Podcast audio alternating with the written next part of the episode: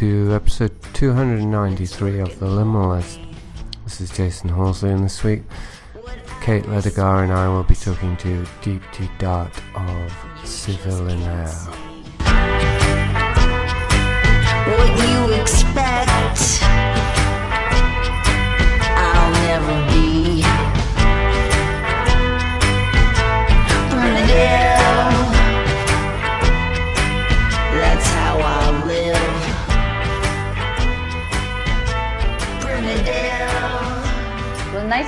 to you. Hi, Jason. Hi, Nice likewise. I meet was, you. I was just uh, admiring the artwork behind you.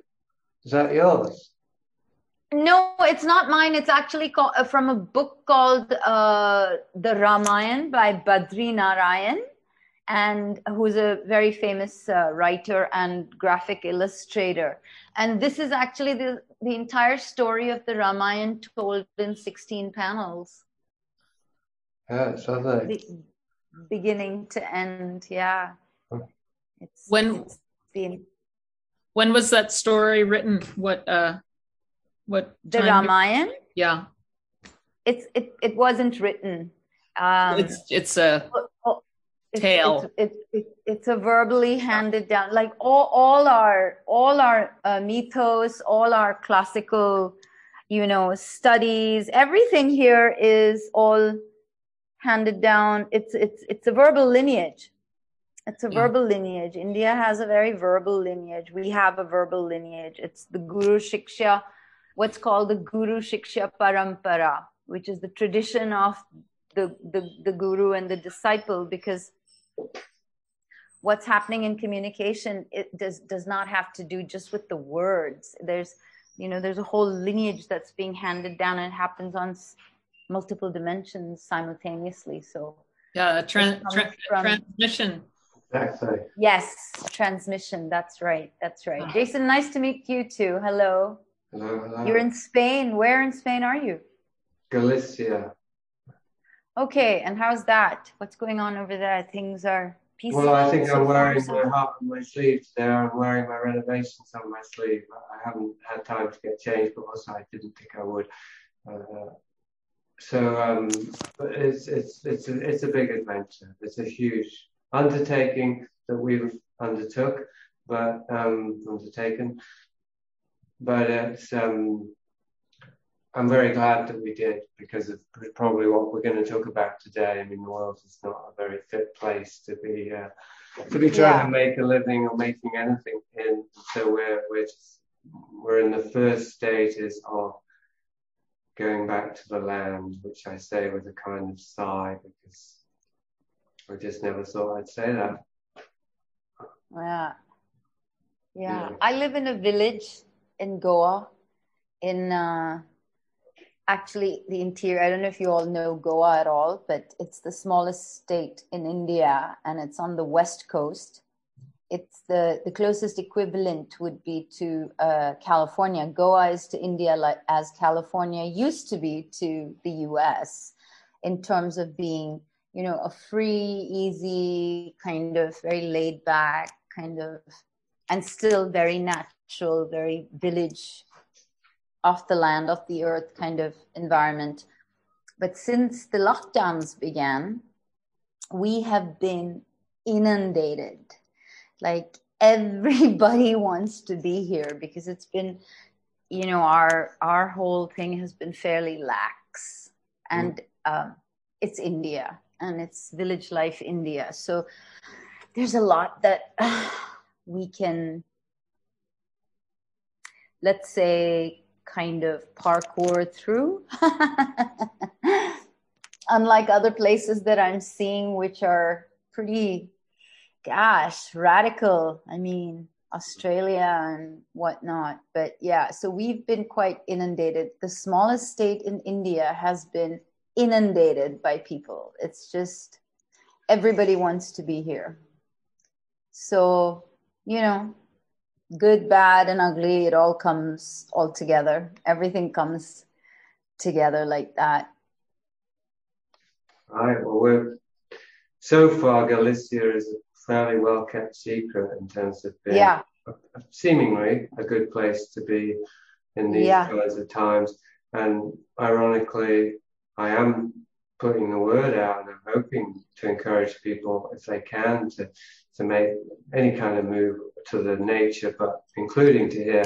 But yeah, if we started getting inundated, then I would shut up fast and because uh, Oh, we've we've had to do that for quite a while now. We've had to do that for quite a while. Now, when people ask me, "Oh, you live in Goa," da, da, da, da, da, and I'm like, "Yeah, it's awful. Don't come. People are horrible. It's full of garbage. You don't want to be here. Just don't come." I mean, yeah, everyone. Of course, everyone wants to be here. Everyone wants to be free. Of course, everyone wants to be here. Our natural instinct is to freedom. So. Where will that be? Where will that be? It will be wherever we decide. It'll be where you're standing, on the spot you're standing. You decide. Uh, but that's like, you know, that's a conversation we could get into that goes so far and so deep. And, you know, this accelerated understanding on a daily basis that's happening, this evolution of accelerated understanding that comes, realizations that come. It's like,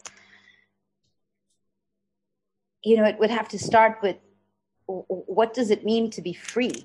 What what what does freedom mean to you? Hmm. You know what I mean? Like freedom for uh, somebody who makes 200 rupees a day uh, would have a very very different meaning than say where you are or where Mm. Jason is. And yeah, it's it, it's it's complex it's beautiful it's layered and what an amazing time to be alive on the planet. Like wow. Nothing in my life experience could ever have prepared me for this. Like nothing. We we we've we've been like um we've been such a a, a generation of grace and ease you know? We i've not seen a war. I know there've been wars in regions around us. I've i've not i've not dealt with any difficulties. I've had a fairly easy middle class upbringing. Like there's nothing that could have prepared me for where we are now. We've had com- we've had comfort. We've had, if you've if you are of the class that would be considered fortunate, you know, at least to a basic level, we've had Yeah. comfort. yeah And too much comfort. uh, I mean, I'm certainly in favor of a good amount of comfort, and I'm um, subject to wanting more of it than is probably good for me. But Yeah. I, I've heard a lot about how comfort, if you have too much of anything that is pressing on your dopamine receptors, you will feel more pain on the other end, oh more yeah. suffering, more depression. And it puts you out of context with your state of being in the world because you're um, maybe feeling constantly in pain because your body has no sense of being challenged. So yeah, there, there's that famous adage that says comfort and growth don't mix, Mhm. right?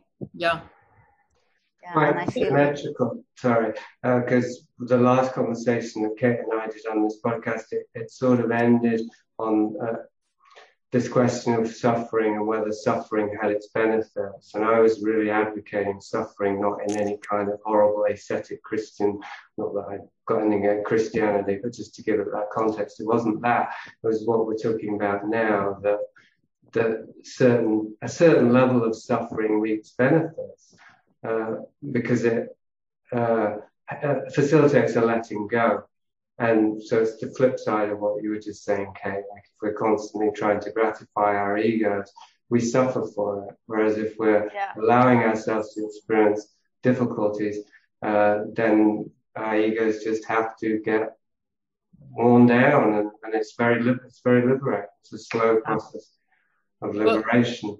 Um, I want to just make a practical point before I turn it over to you on that point. For me, that's what I just described as the renovations, and I, so I'm just constantly involved in renos, and my ego is having a nightmare time with it, but my soul is loving it. And uh, so I wanted to ask if it was okay with you first, because I think Kate said in the email that I'm kind of a fly on the wall, and I like to just let Kate lead the podcast, which we have started, by the way. Um, if it's okay with you if I'm away from camera, because I'm working on the floor in my office, so I can just carry on working and I can carry on listening, and if I have a response, I can just jump back into the into the front of the camera. Is that okay with both? Or we can call you in if we have a question or want to seek your perspective on something. Fine with me. Yeah, I'm good with I'm good I'm good with whatever works. I'm good with whatever you guys uh whatever you uh feel is uh yeah, I'm good with Okay. Well, I'm right here. Just you can't see me. I'm just putting the floor down, so uh, you probably kind of see my head popping up and down. so, but I'm right here, and I'll be listening very closely. So, sure. uh, okay. Sure. So, uh, just to ask a quick question: Is when we when we say it's a podcast, is it is it uh, audio only, or are we are you doing video as well? It's audio only. Yeah. Okay, Audio so you Okay, great.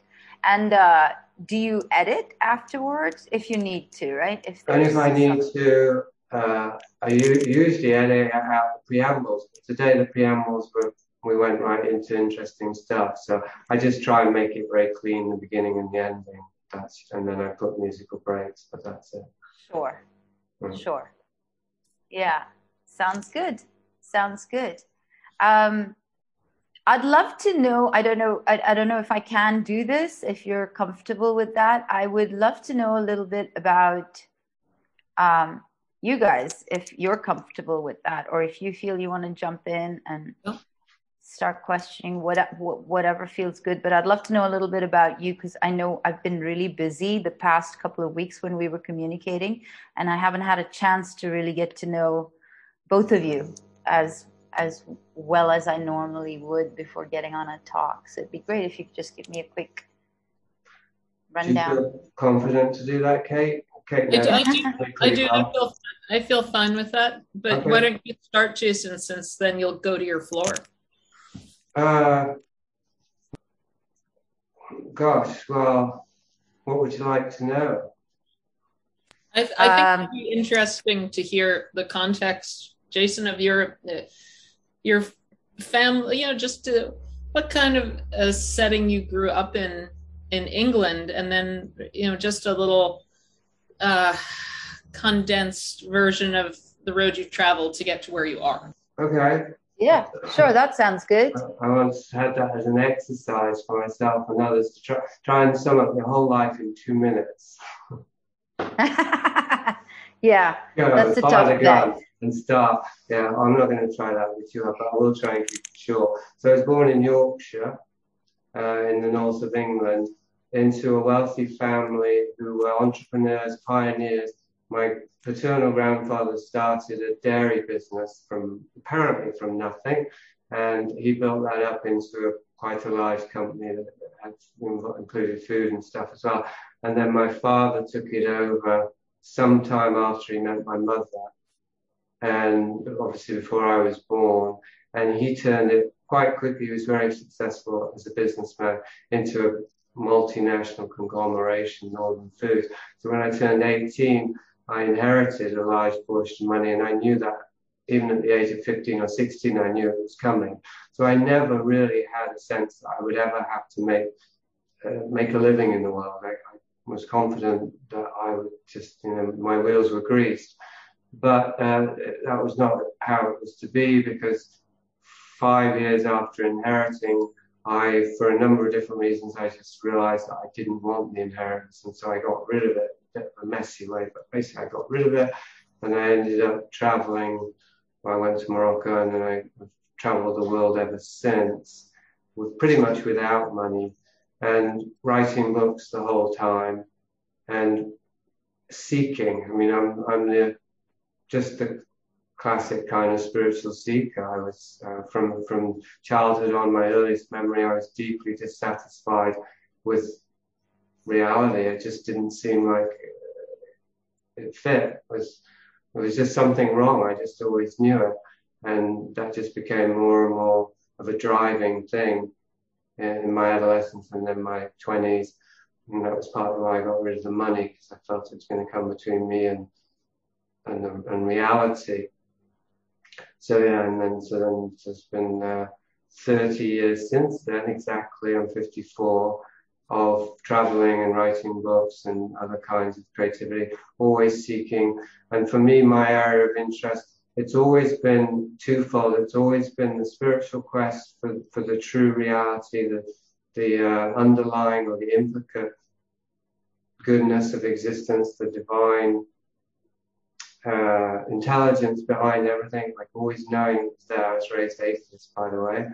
Um, that combined with a, a need to to expose not to others but to myself to reveal the malevolent un- underlayer of society, uh, I call paranoid awareness. So I had this twin pronged path, one to awakening and the other to uh, or enlightenment and endarkenment. They've gone hand in hand. I've had to go deeper and deeper into the darkness in order to discover my own light. And they're very complementary to me, even though many people keep them separate. So I'd say my my mission has been very much about bringing the light and the darkness together in my life and in, in my work. And it was writing books, as I say, and other kinds of media for 30 years. And in the last two years, I've pretty much retired as a writer and I still do online stuff. Uh, this podcast is coming to an end too after many years. Uh, hopefully, Kate's taking over in some way. And, uh, and now my focus is more and more on human connections, which my work has helped to you know, help me to find people, people to find me. And uh, this this land business, getting back to physical reality and letting physical reality be my guru. Because nature has many um, great wisdom and many secrets know, from the mind. So yeah, that's my summation. It wasn't two minutes, but it was very comprehensive. Great, thank you for that. Interesting life. So I, I I'll I'll look for some of what you've written. I'll look for some some of what you've written. Um, your 54 means 67 born? Are you a fire horse? Uh, I'm, I'm a horse because my name is Horsley. Uh, I'm a mm-hmm. ram, an Aries, April 7th. If I should reveal that to the whole world. Uh, no, it's a chi- the Chinese, you know, the Chinese sign. The Chinese, yeah. Um, no, I'm a goat. I'm a goat. A ah, okay. Fire goat. Okay. You know, which is complementary with the rams. okay, good. Because we started speaking out with the goats there, and and Kate, do you feel up to? Thank you yeah. for that, Jason. Yeah. Should I mute myself while you're speaking? Might be better, right? Clearer uh, voice. If I I'm by a road, so I mute myself because cars pass by. So I don't. I haven't heard any noise from you. Um, I have. I grew up with an interesting mix of um, being with very few resources in terms of money after my parents were divorced. And then once my mother remarried, not precisely being rich, but growing up in a wealthy place in uh, in a house right among wealthy people in the Hamptons. Um, I don't know if you know of the Hamptons where you are. Yeah. But, you know, it's yeah. And it it's it gave, it gave me uh it gave me a very particular perspective because I have uh, both an awareness of what it is to not have resources and also when you're among people who are very wealthy even if you are simply waiting on them they're still kind of in your they're in your circle. And it gives you a sense you know if you're waiting on them and wearing their clothes that you've purchased at consignment shops and that sort of thing you still have a sense of being one of them because you're that you're walking the same roads in many ways although you know in some ways profoundly not and in other ways profoundly you are because you're in the same air. You're breathing the same air. You're in the same environment. And um, i i mention this because i think it's significant for me in how it yeah how it's set up my way of thinking and my interest in how social social structure works in at least in the society american society that i'm familiar with that i've grown up in just being hyper aware of those divisions and interactions and you know they can be quite subtle and quite local but they're prevalent and pervasive and they're very often taken for granted, completely overlooked, or ignored. So that's given me, I think, a real curiosity about how things work. Yeah, I, th- I think George Soros might even have lived on my street at one point. he lived within a half mile of my house, which was my stepfather's house that his grandmother built, you know, so you're sort of landed in this place with all of this hyper wealth around. And it just, it, it's very, it's, it's a unique situation that not many people have in terms of, I think, the perspective that it can give you if you are curious in a certain way and apt to pay attention to certain things.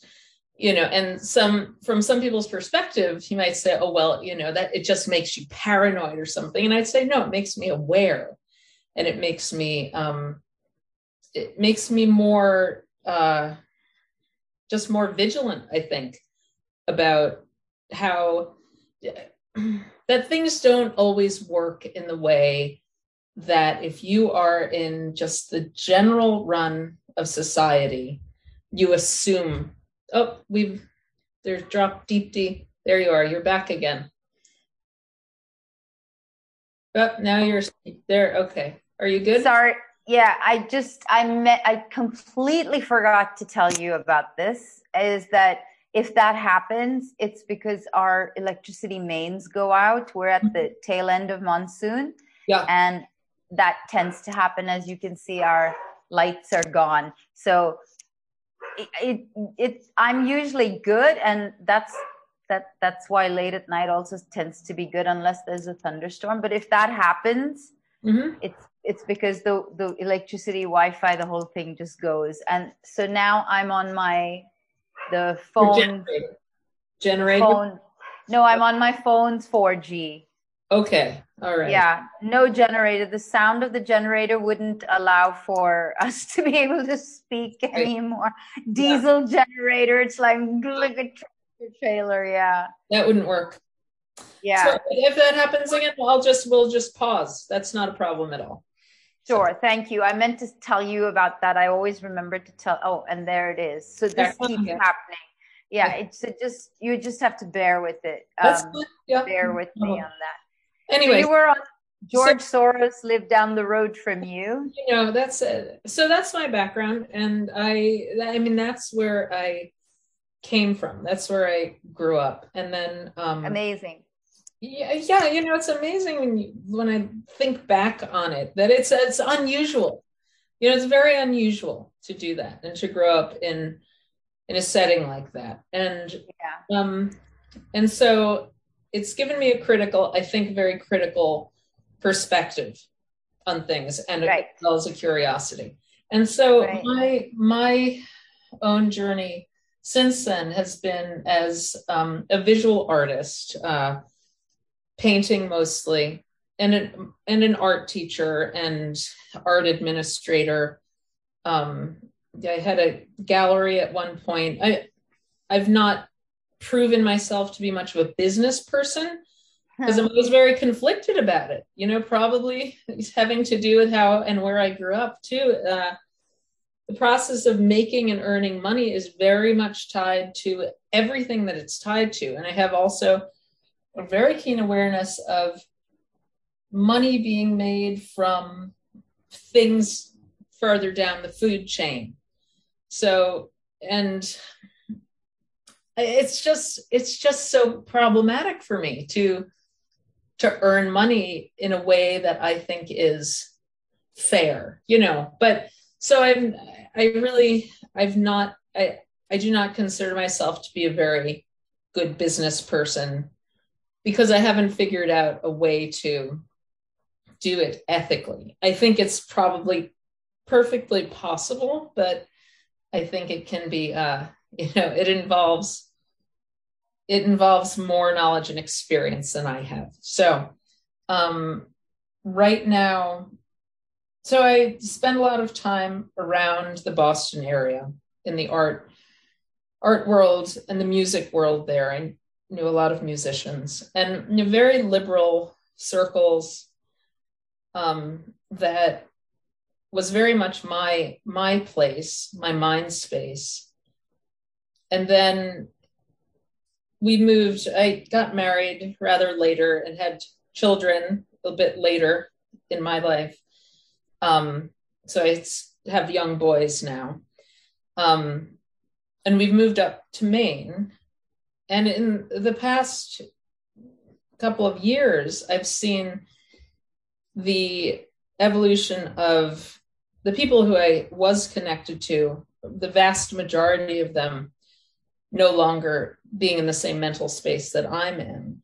You know, because people who I've thought of as always critical thinkers, people with concern and an eye for how how things work in a larger context of profit motives and uh, politics are not concerned about the same things that I'm concerned about anymore. Mm-hmm they seem to be concerned about what they're being told to be concerned about on you know on the mainstream media and on something like npr which i think people like that consider to be their alternative media and i now consider to be completely mainstream and well, it's state propaganda, even. I would go beyond mainstream and say it's total state well, propaganda. And the, the government funded organization. And I, I, um, I equate those things now. But I did not yeah. have, I, I only, well, I guess it was probably about four years ago, I started having a sense of, huh, these things, these voice outlets that I thought were the challenging and you know the, the, outlets for some form of tr- truth or at least true inquiry or yeah. nothing of the sort or, or maybe on only the smallest local level but just and are doing far more harm than good in terms of promoting promoting uh, narratives that i see as being serving the interests of people who are already uh, doing very well and who shouldn't need to be doing any better but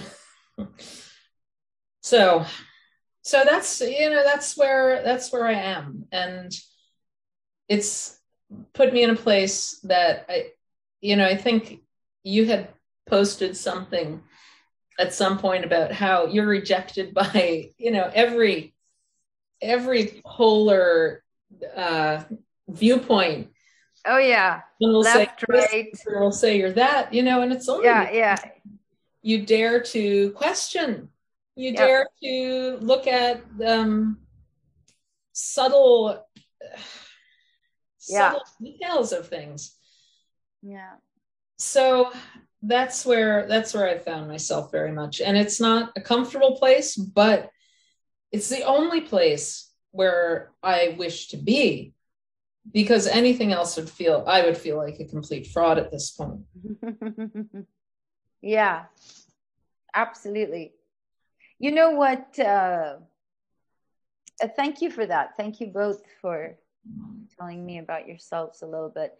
Um, before i forget uh, uh, do you know what the word apocalypse means i do not know the literal translation. Yeah, Jason, I'm sure what, does. What, or What does it mean to me? what what's the implication what what have you known when you when you think of apocalypse what does your head normally go Okay, to so what for what immediately springs are four the four horsemen, you know, and Mhm. so there's, there's hunger, uh, pestilence, uh, war, and something else that that right right that trot Yeah. you know, stampede in and squash the masses. You know, you're Right. just all the bad things that are going to kill you and end um, humanity. That's what comes to mind. But right I'm just thinking of the word apocalypse, and I'm I'm not coming up with anything. Uh, so I want to know.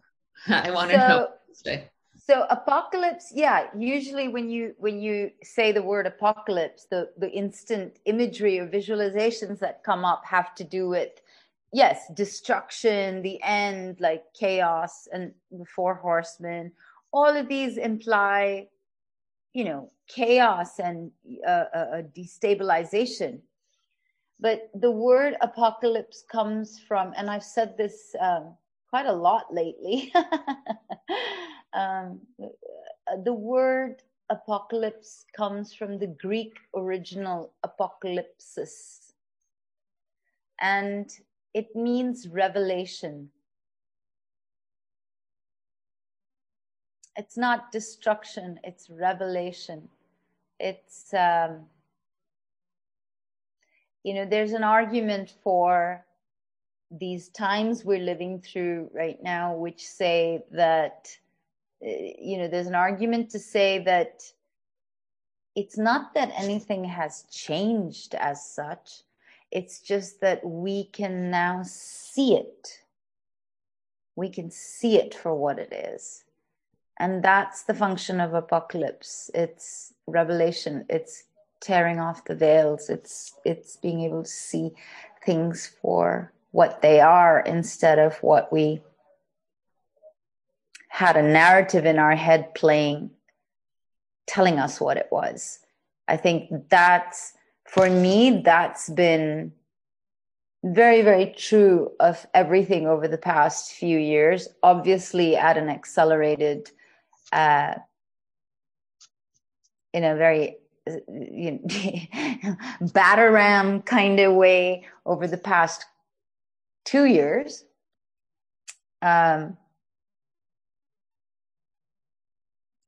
it's been about COVID, in fact, for me. If you ask me, what is COVID for me? I would say it is what it has done is allow us to see each other and ourselves not for what we pretend to be, project to be, purport to be, but what we really are.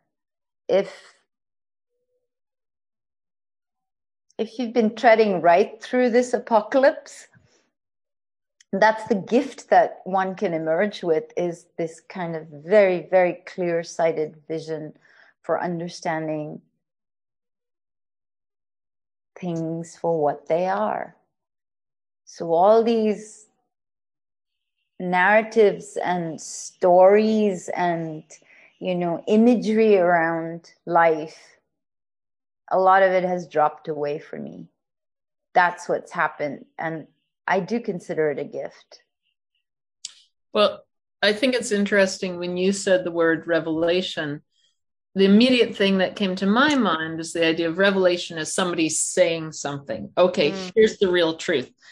But the better understanding of that is your idea of, you know, the cloth dropping and you see you see what's the there. It's revealed. It is revealed. Yes. And this is It is revealed.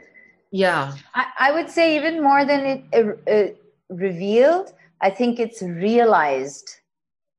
You you realize things more than like revelation is there too, but revelation has other implications, and it's revelation also has to do with propheticness, and uh, I I, I think the Bible as well. I think it's very associated with you know the entire architecture of Western religion. Mm. I feel it it, it, it, it is very much about realization you just realize like so it's not a hard thing it's not a surprising thing it's it's kind of you you roll into this Yeah, that's and, what and you say, ah, yes, that makes perfect sense. yeah It's not surprising when you're there. You say, oh, of course. yes correct Mm. yeah because it makes sense things start things start making sense dots start connecting. And that that process of revelation that process of discovery that process of realizing what is you know is is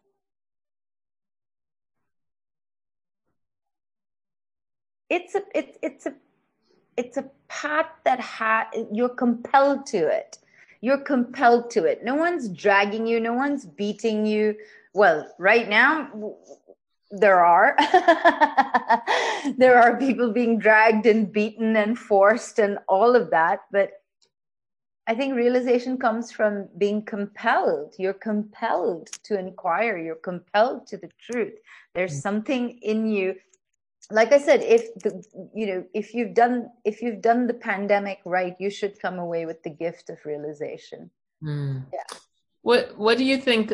So some people would probably say, "Oh well, you're just creating a narrative." You know, you're you say that this is revelation, but you know, people who are at one with the narrative that they are being given, that's being delivered by authorities and politicians and who say, yes, well, this is official. This is official. And I'm going to, this is what I think. And the criticism that I hear is you're you're just essentially you're just making this up. You're you're constructing this. And so you speak of this as a revelation and a realization. Would you have any any answer to that that charge that I hear, that I've heard uh, directed at me and others. i think there's a i think it's it can be a large part of it then we have to kind of shift from what we're discussing because what we were discussing about revelation and realization has to do with i think a very real living material process a physical uh, embodied process of realization of the of mind intellect rationale. If we talk about are we co-creating this reality? Of course we are. Of course we are.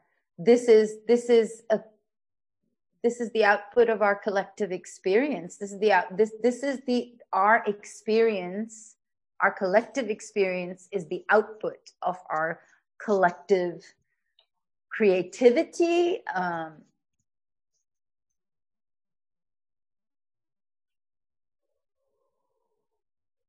synergy are are seeking to i mean lately i've been i've been coming up with this idea of innocence a lot. And innocence is very beguiling. You know the innocence of a child the innocence of your of your dog the innocence of animals the innocence of nature right?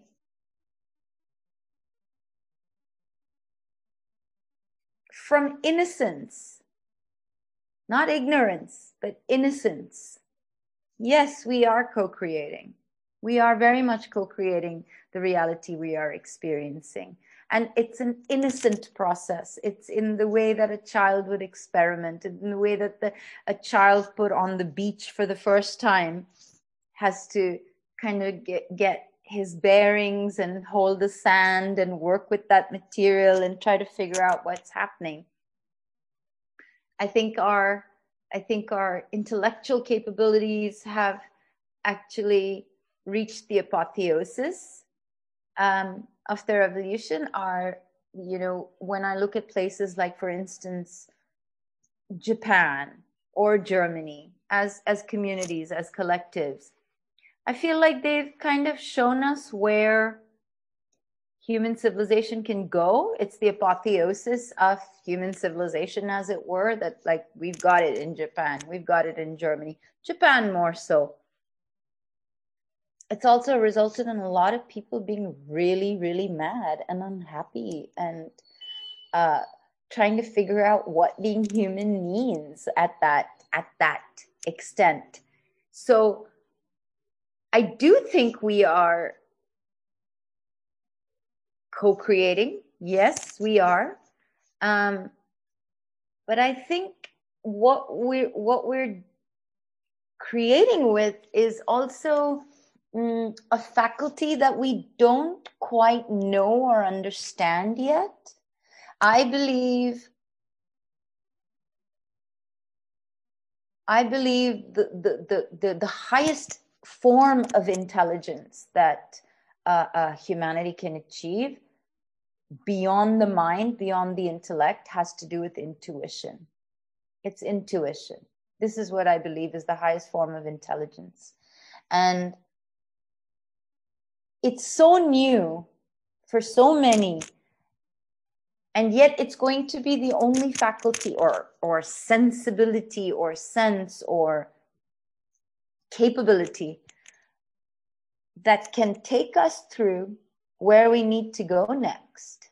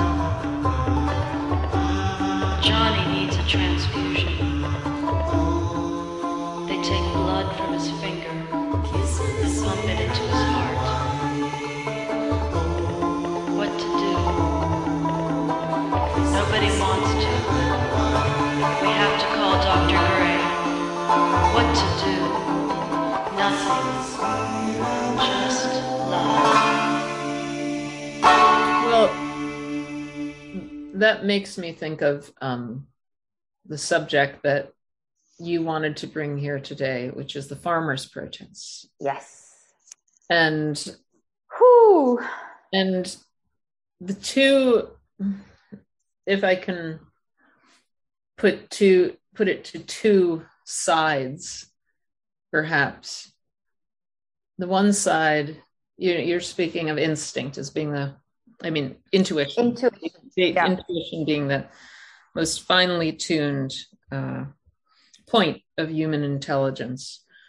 And so and then on the other side in these societies that are more techno perfected right? People that they've reached an intellectual um, height that you don't really think is necessarily the best happiest place to be for the human creature. Um, it seems on the one hand the farmers protest you have the vested interests that are seem to be heavily steeped in uh, just belief in the inevitability and appropriateness of using technological um, interventions in order to achieve a desired goal. What I would consider to be, um, oh, sorry, I have to let my dog out the door here. No Right? worries. Do a woof to get back in in a moment, I'm sure. Uh, what I consider to be impo- impositional, impositional agenda, Mhm. Which is a very most common, most typical way that things work now. Mhm. And on the other side, you have um, mass, massive amounts of people who are small farmers, who perhaps would more represent the intuitive side of um, how one can go about living one's life. Absolutely, yes. Yes, absolutely. Um, and thank you for that segue. That was really um, that was really perfect in the time that it came in. Um, I don't know how much uh, how much you your audiences know about what has been happening with the farmers protest, what has happened up till now, why it happened, and I, I, where we are now. I think context uh, and background be very helpful, and um, I I think that having a sense of um, I, I think one of the biggest questions so uh, from because I had to educate myself on this you know, with your Mhm. part three run for your life um, article Mhm. Civilianaire. Uh, I, it was very helpful to learn from the Engdahl article. That was yes, yes, yeah. But, um, William Engdahl. Yeah. There have been farm laws rushed through Parliament last September that, I'm quoting here, radically Yeah. deregulating India's agriculture.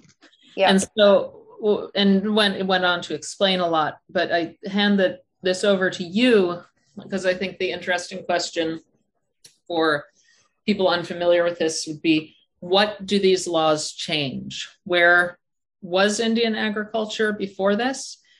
And where would this be? Where would this make agriculture head? You know, by the shift of imposing these three laws, introducing these three laws. So Indian agriculture was already on the brink. It had already been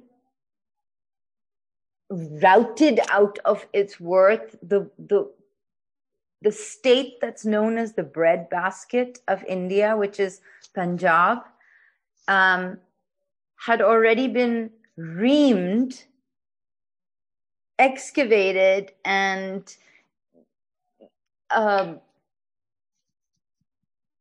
if you know about the green revolution the, you know about the green Yeah. revolution coming to india. With it came what you know monocropping. With it came the gmo with with it came seed uh, uh, uh, patenting with it came you know everybody knows vandana shiva and the kind of work that she's been doing for the past 20 years. So i think people are aware of what the green revolution is and what it did to india and and and not just india but places around the world what what was called the green revolution much like what greta calls climate change now you know?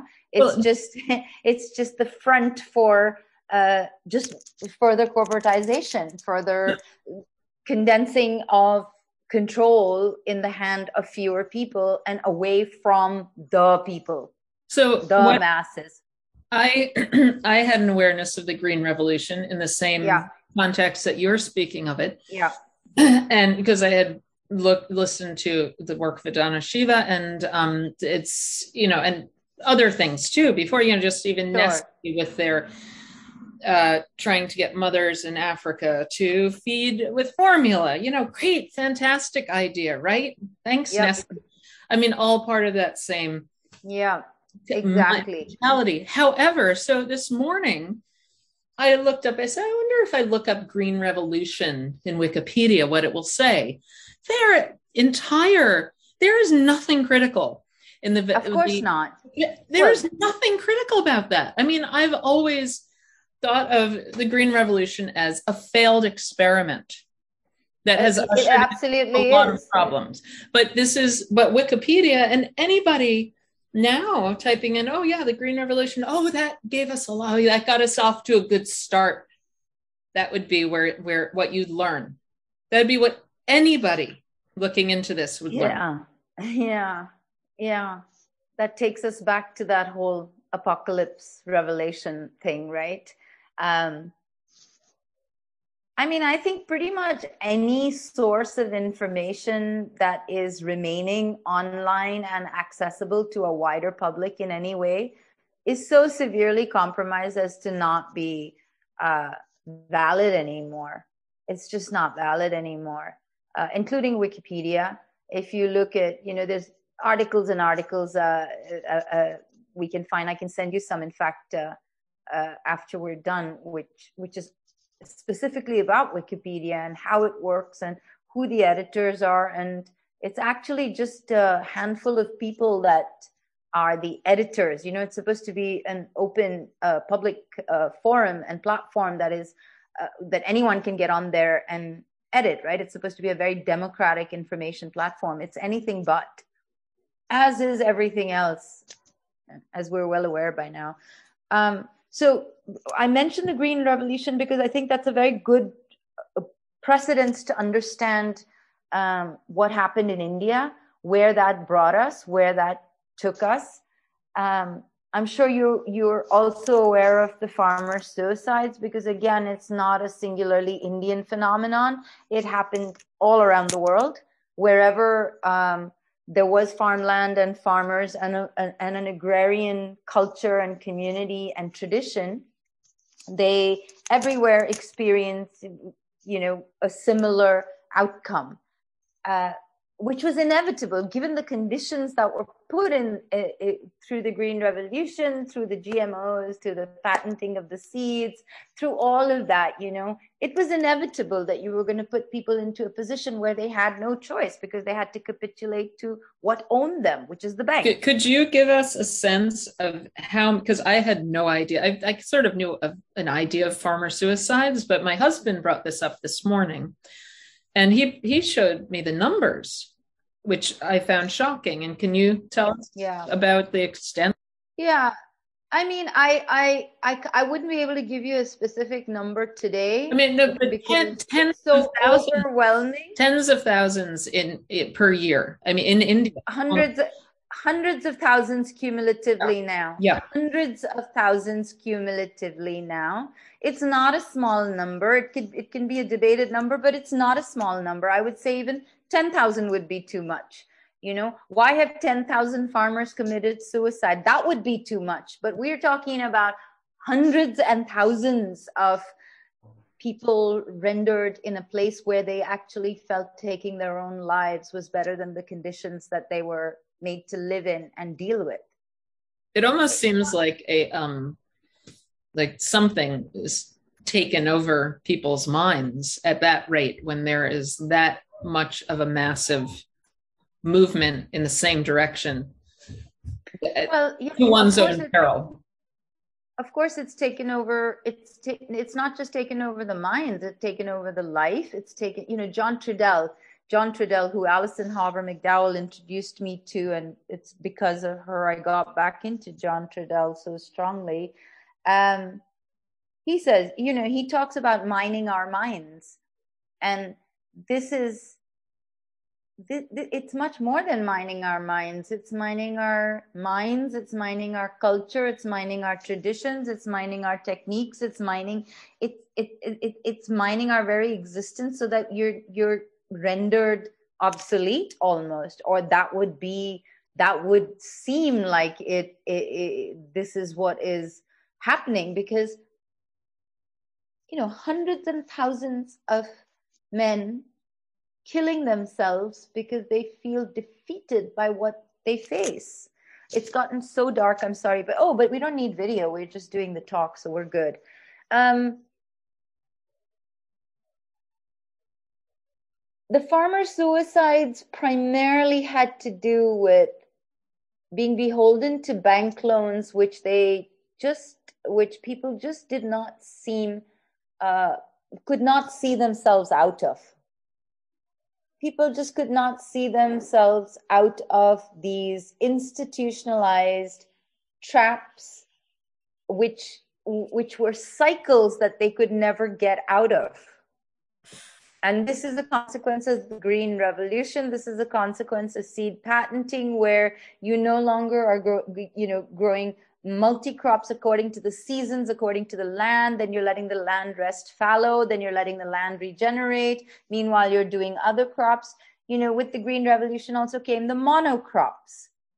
So that whole system, the whole system that came in is not conducive to humanity. It's not conducive to nature. It's not conducive to the natural you know circadian cycles of the soil of the land of the weather and of the way that it had been done for thousands of years before This is- very effectively and fed fed Mm. entire fed our nation this You know, is gave punjab the the different this is e- e- extractive economy. The absolutely. forcing forcing the land to give what it, it an essential thing essential things that take it out of its own cycle of the ability to regenerate and heal and produce again without absolutely. inputs inputs synthetic inputs in order to extract it's it's it's it just seems mind-bogglingly uh wrong-headed. Just who would think that that was a good idea? I mean i guess just somebody profiting from it. Somebody who's not concerned about the land. Somebody who Well, I don't even I don't even know if it's about profit anymore, Kate. Like at this point where we stand right now, like how much more profit does BlackRock need? How much more profit does Pfizer need? How much more profit do you know the Bill and Melinda Gates found like does do any of these corporates or foundations require profit? Like what what does that even mean anymore? I think it's about something much, much more. So yes, it's it's excavatory. It's I would even say it's predatory. I would say it's even predatory. It's it's it's wetiko, you know, famously the wetiko, uh, this this energy that seeks to take and use and you know take suck from life suck from the mother planet, suck from nature, just like excavate and it's it's excavatory and it's predatory. So- that's the system. so how do you how do you meet that energy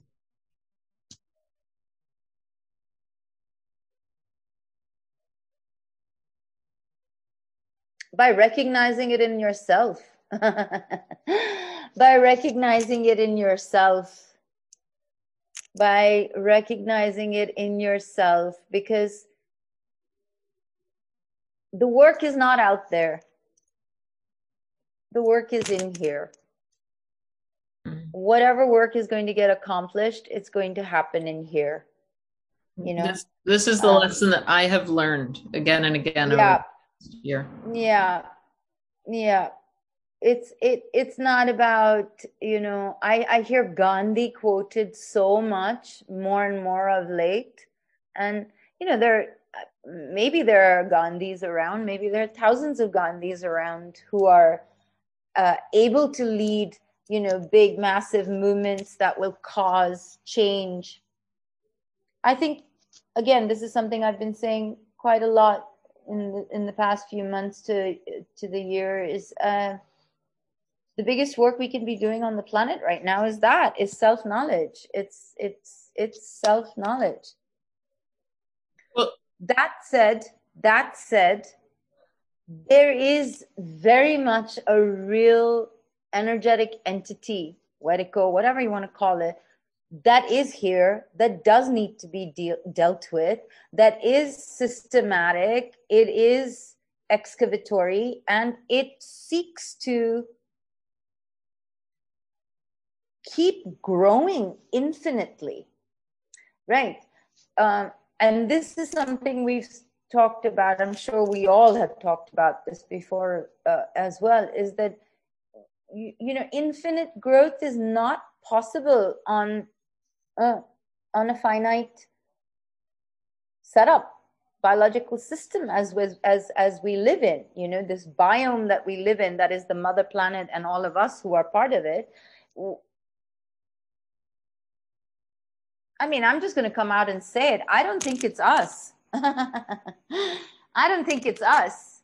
I think we're being I think we're being predated on. I don't think it's us. I don't think I don't believe human beings have the kind of cruelty that I've seen happen, you know. And in India, when when the lockdowns began, it was brutal. It was brutal. I'm sure you all know about March 2020, when you know hundreds and thousands of people walked thousands of kilometers back to their home villages because there were no trains, planes, buses, or automobiles.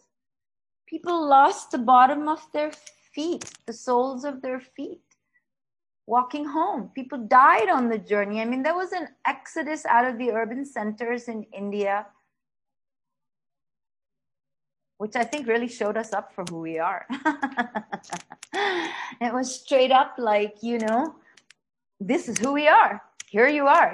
You're totally cool with these people to work for you nonstop, day in and day out.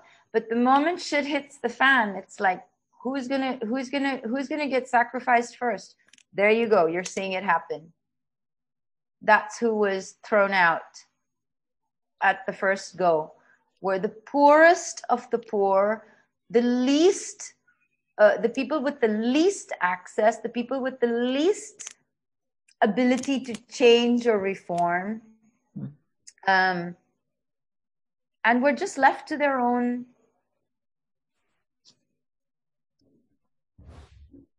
yeah it was shocking. It was shocking. It was shocking and amazing to witness and as has been everything that happened since then. But going back to the farmers um day before yesterday in uh, a town called Lakhimpur in the north the son of uh, uh, our union minister by the name of Ajay Mishra. And this is still an ongoing controversy. The one side denying it, the other side with video uh, evidence with dead bodies laying there waiting, awaiting uh, a postmortem. Um, yeah, day before yesterday, this union minister's son in his SUV mowed down peacefully protesting farmers, mowed them down. Are you hearing? Uh, I think these are firecrackers. Today, by the way, is Navratri. It's the first day of the nine days of goddess, the, the pujas to the goddess. So it's the first, today is the first day. So that might be fireworks that you're hearing outside. I thought it was uh, duck hunting happening on mine. It's, it's not just. So Yeah. interesting. No, it's it's fireworks outside. It's Navratri. Today is the first day of Navratri and the new moon. Um, yeah, this happened. And by the way, it's not uncommon, huh? It's not uncommon for SUVs to mow down uh, the poorest of the poor on roads and highways uh, and and just uh, either pay it off, pay off the family for the loss of their family member or members who uh, may have been in an accident, as it were. Um, other times it's, uh, you know, the driver gets to take the hit because the owner of the car may have been driving, but it's the driver who will take the hit because the owner is considered too important to be lost to this situation. Similarly, here, what we are seeing is, um, you know, uh, yeah, the, the, the, the, the privilege of a government position in a, in a place like India right now, the exploitation of a government position where because this guy's father is a union minister, uh, they're doing everything possible to protect and save this guy. Um, you know, there, there, there, there's video evidence. There was there's tons of people with phone cameras who recorded what happened, and they continue to deny it.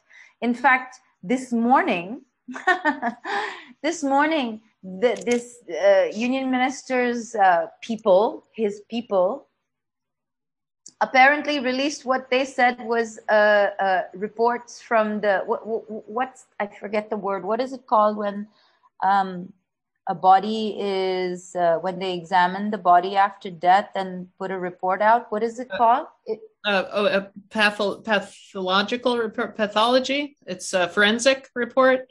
Yeah, there's another word I'm not remembering. Autopsy. Sorry.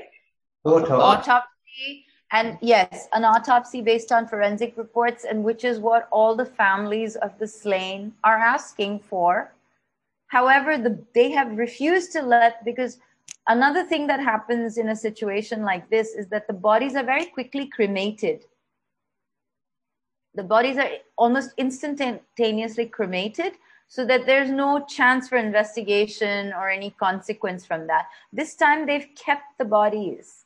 They've kept the bodies of the slain. They've not allowed those to be moved uh, for this reason. And this morning this guy the union minister's people put out what they said was an autopsy report on all the slain. And the families are like but how could you have done that? Because the bodies are right here. We've kept them for this reason so that this wouldn't happen. And they've already released an autopsy report based on what? Thin air. So this happened.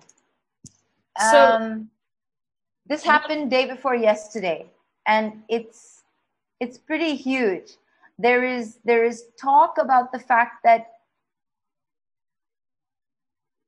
uh, Amandeep Sandhu, who is a writer, uh, author, book writer, he's written a book called uh, uh, Journeys into Punjab, Journeys into Fault Lines uh, which is a book that's a must read, amazing book. I've just started reading it. In fact, I've kind of scanned through it over the past months because it's been so useful for to understand all that's happening. But um, his is in fact a page very much to follow. His website very much to follow. He has a very keen, balanced view on everything that's going on. Um,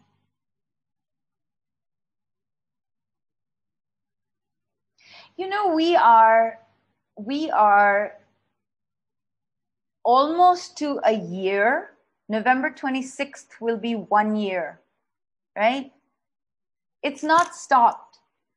And it's not going to stop. And I don't think we can even call it a protest anymore. It's not. I think uh, to call it a protest diminishes it.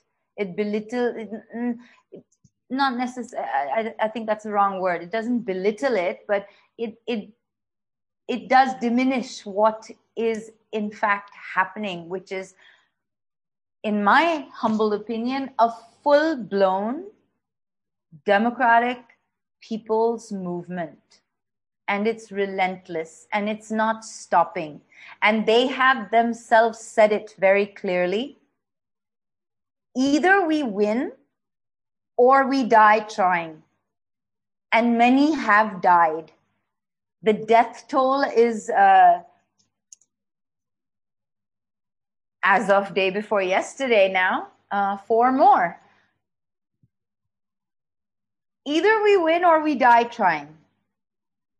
This What- is the line in the sand. This is the line in the sand. This, this, this is not going back. This cannot be moved. This is not something that's going to end. Either we win or we die trying. This is no longer just about the farmers. You know, all hail to them for having begun this, for having the, had the courage, for having had the foresight and the insight and the future sight to see what was happening with the three farm bills and what their implications was. Um, all hail to them for bringing everybody together in- in this kind of unity and cohesion to be able to mount a protest that has now become a movement. These people have been living on the outskirts of Delhi, on highways coming into the city. We're about to go to one year now. The government has done nothing, nothing for them. It has done nothing. And they continue to maintain that the farm laws will not be repealed. And the farmers' union leaders continue to stand on the ground that it has to be reve- repealed. That is all that they are asking for as a fundamental, basic. This has to be the term repeal the three farm bills. And then we can have a conversation about what else.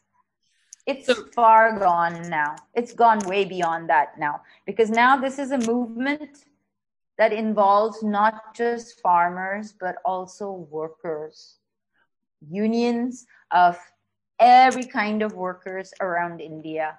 There, there have been several bandhs, you know, uh, nationwide strikes that have been very effective, that have been called by the farmers' unions leaders. It's nationwide. It's north to south. It's east to west. It's nationwide. And it's not going to stop. Either we win or we die trying. So you have something that was begun a year ago in response to three laws that were passed that opened up India to The corporatocracy. corporatocracy, multinational, to to industrial, full blown industrialized agriculture on a massive scale, which has been creeping in, but this is kind of opening the floodgates for it. Is that what these Yeah. laws?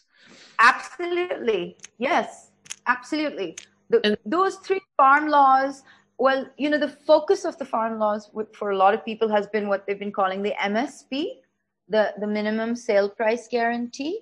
It's Mhm. called the MSP, which, which, which assures that a farmer will receive at least, uh, you know, livable wage for his harvest right? The minimal sa- minimum sale price guarantee. The MSP is a minimum sale price guarantee that allows them to continue going. That's been removed. That was one of the things that happened. That's been removed, right? So now without that protection, it leaves it leaves the farmers open to anybody to come in and decide what they're going to pay for that harvest for that particular season, right? It's being sold as saying, wow, well, that's free market, open market capitalism, right? Then you have a chance to get the highest bid from here from there. You don't have to stick with this msp you can you know somebody can come and bid much bigger for your price. Sure that may happen. That may happen for the first few months. That may happen for the first couple of years what we also discovered in the past 2 years was happening is that the big corporations and here look it's it's it's the it's Jio it's ambani right as you must as you must know, these are the big, uh, the corporations. Reliance is owned by the Ambani family. The, G, the Jio is the telecom that's owned by them. Uh, Facebook, Alphabet, Google um, have all invested into Jio, which is the telecoms uh, end of it. It's all connected by the way huh? This, these farm laws were passed to facilitate everything else that goes with it. Now the reason that uh, facebook invested into Jio is because what Jio is looking to do is remove not just the farmers from the land negate their importance and their protection but also the entire food chain system all the way from where the farmland begins to say me sitting in my house in my village how i buy my food which right now i do by going down to my to the main road where some of the ladies come from their farmlands that's right behind our house here and they bring their seasonal crops. And sometimes you'll find potatoes sometimes you'll find aubergine sometimes you'll find and you buy as per what the crops are. You know we, we it's called I, I always get this wrong. It's called the kirana shops right? Kirana shops are these small family owned shops in every community. And this actually makes up what we call in india the informal sector economy. It's the informal sector economy. This is how india runs mm-hmm. right? The the there's so much to it, but you remember what happened a couple of years ago to us, right? The demonetization, right? Four hours notice and cash was no longer worth anything. It was like paper, you could burn it, right? This happened. Demonetization happened. Okay. Before that was the Aadhaar card, which was the digital ID that was brought in, right? Then we had the Kashmir lockdowns. You must know about what happened with Kashmir as well, right? All of this has been, they've been trial, they've been test runs, they've been trial balloons for everything that's being brought in and will be brought in with uh, the kind of rulings and laws that are being pushed, not just with the three farm laws, but a lot that's waiting in the wing to come in after that as well. Right? What these three farm the, the three farm laws also affect the the legal system. It also affects the legal system. So it's it it it's very smartly done. And the way it's been done with the legal system here is reflective of a lot of the ways that the laws have been while we were all in lockdown the way that ordinances, laws, mandates, rules, regulations were kind of slipped through and placed in ways where, you know, challenging them would take years and years and years. However, installing them has been almost instantaneous and it's been uniform around the world. By decree, by executive decree. Yeah, it's, a, decree. it's, a it's done legislatively, but by decree rather than by a process. Exactly. And this is the this is the shocking thing that I think people Absolutely. pay attention to. Absolutely. And the uniformity of it, gl- the global uniformity of it, should be, is the biggest clue as to what's going on. You know, it is the biggest clue as to what's going on, is that it's globally so uniform how these how these laws have been instituted all around the world including here i mean when this was when when these farm laws were being uh, batterammed through parliament there were people outside protesting. People knew what was go- going on. It was ignored. It was pushed through. Right? There was no due process. There was no legal process. We have a great constitution here. We have a very strong constitution that has run this country for the past 70 years. Right. And none of this means anything. None of this is a protection. The rule of law has been suspended around the world. That's very clear to see. The rule of law has been suspend, suspended around the world. The judiciary does not have the means to change what's happening, which is why the farmers' protests, what has become now a democratic people's movement, is so important. It is such a big deal because it transcends all of that. It transcends the, the rule of law and to go by, I mean, they're not going by the rule of law. The government is not going by the rule of law. You know, the judiciary, the government, the corporations, what are we in now? We are in a global fascist coup. India is not an exception. It's just very brutally raw to see it here. That's what we're going through. It's a global fascist coup.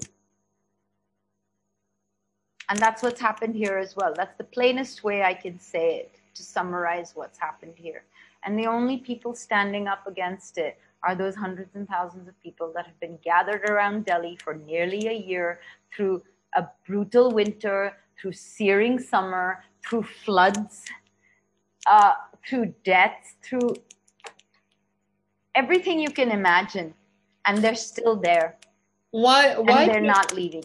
why do you think that because i imagine i imagine there's some um i imagine there's some variety in terms of the backgrounds of farmers but i would guess that many of them are uh, on the poorer side and perhaps have not had higher level education to many of them or you know i don't know if that's uh is that accurate or Well,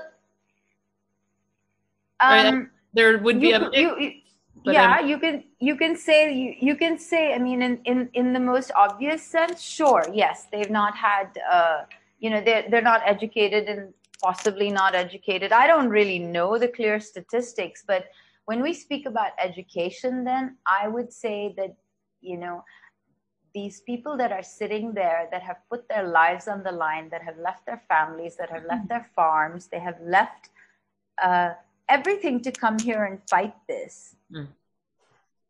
I think they have an education. I think they have an understanding that uh, far transcends any education. I think education is indoctrination. So, The- have they not been educated? Yes, they haven't been. They've lived off the soil, they've lived off the land, and that gives them a wisdom and, and an intellectuality, a knowing, an intuition, an intelligence that far transcends, say, you and me, and the kind of education and indoctrination that we've gotten that that possibly took us, you know, our lifetimes to undo. And Well, here this- we are. this is this is just what this is just the point that i'm working toward or guessing at is that um why is it that we see these protests this the people who are standing up or the people who are not who've not come through academia and i do not consider i do not consider academia to be a um something that is a uh something that one should aspire to. It's something that I've been through, and you and Jason and all of that. But I do not. Um, I do. I think it is extremely problematic. And so my question to you is, why is it that mostly? Because I'm sure there's some number of farmers who have been through academia in one form or another, but guessing most of them not and why is it that the academics are not standing up here except for Yeah. very few Yeah, that's everywhere. Again, that's everywhere, right? Um, there's this amazing talk that Jordan Peterson and Camille Paglia did um, some months back. I don't know if you know who they both are. I'm sure you do. You must watch that talk. You must watch that talk.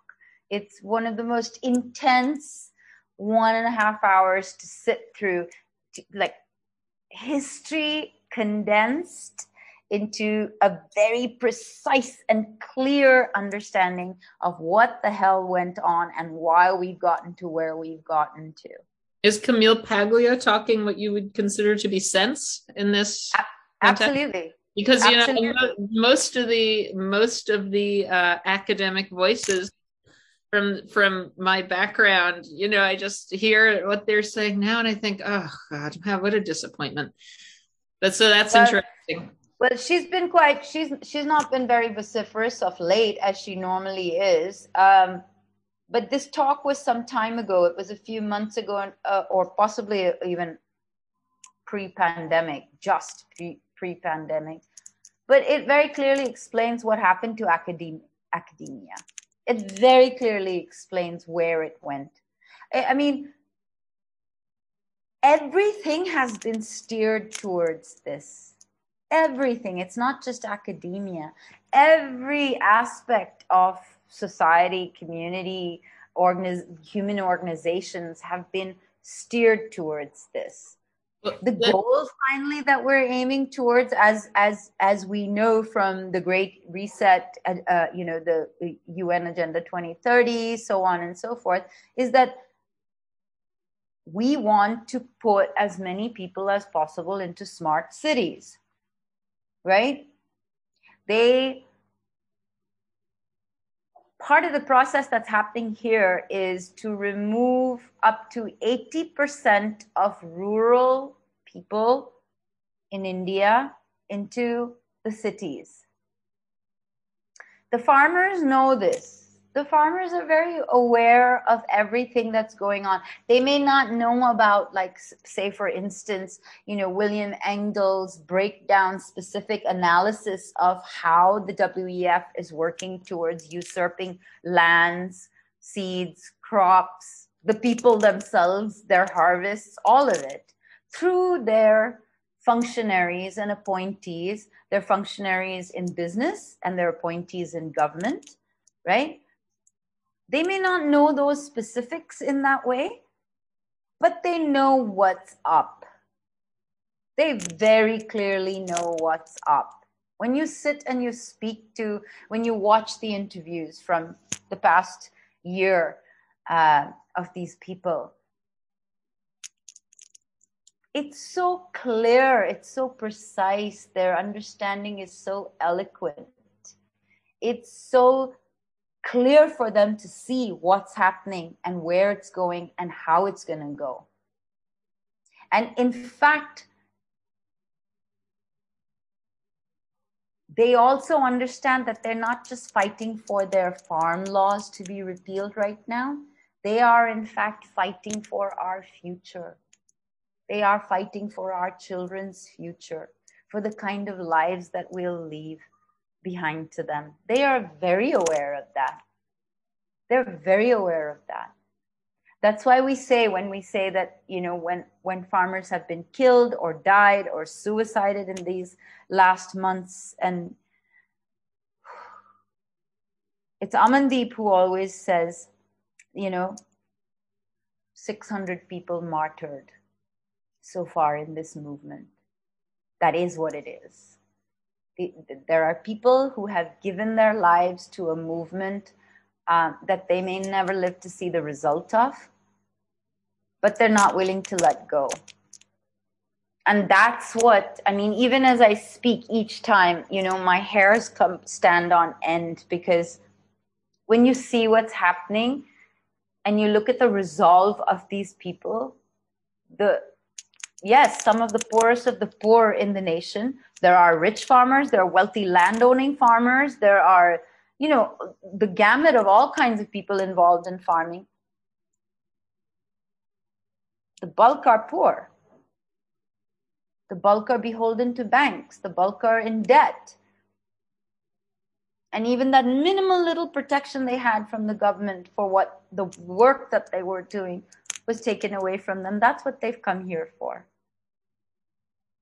And it's like I said in the mail to you, you know, there are lessons here far beyond the political because it, because of living on this on the soil, because of working with the earth, because of knowing the cycles and the circadian rhythms and the processes and the seasons and the times and the year, that kind of wisdom, it's a very honest, authentic wisdom. It's a very honest thing. You, you, you can't like, you know, you're not going to come there and fuck around and intellectualize and discuss and blah, blah, blah, blah. You're just like, this is wrong. I'm going to stand by the right. When they came, when they first came to Delhi on November 26th last year, you know what was said was, and I'm going to say this in Hindi. What was said is, हम इधर मांगने नहीं आए हैं हम अपना हक लेने आए हैं and what that means is we haven't come here to beg we've come here to demand our rights and that kind of purity and authenticity that groundedness in truth i stand in my truth and i will not relent we will win or we will die trying.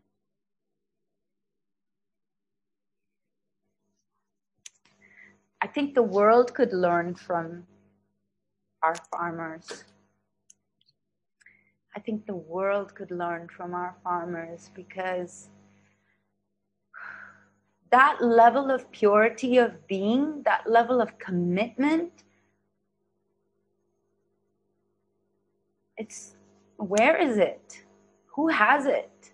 Which which which, which communities groups of people can get together and stand like this as as these people have stood with everything that they've dealt with? Everything. How they've been treated. You know my god these people grow our food. They feed us. We call them annadata right? The, the, the those who give the food annadata they are the, eh, classically in, in Indian culture, that is such an exalted position, justifiably so. You know, it's your existence. You, you are given food. This is our annadata. They are held in great exaltation. And here we are in a time in the Kali Yuga where these people are being beaten, being killed, ignored, mowed down, forgotten.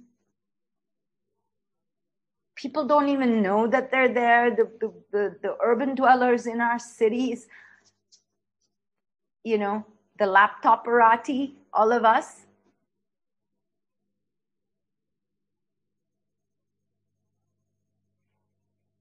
We could all learn so much from them we could all learn so much from them. We could all aspire to have this kind of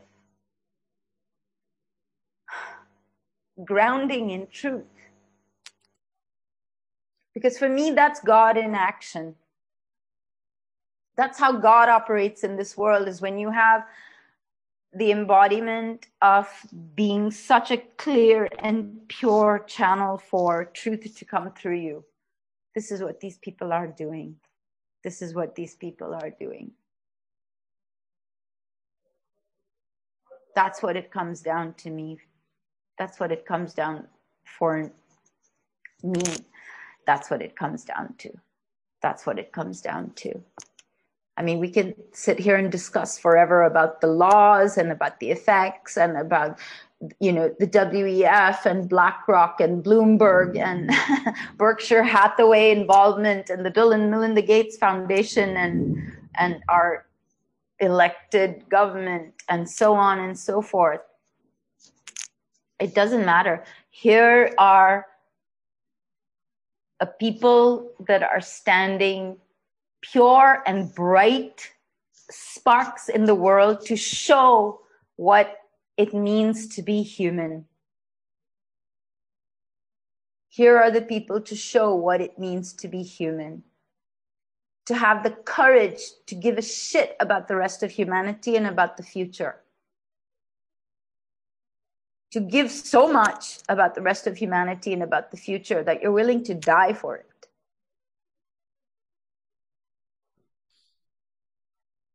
that's what I think our people have uh, for the world. This is what we have for the world.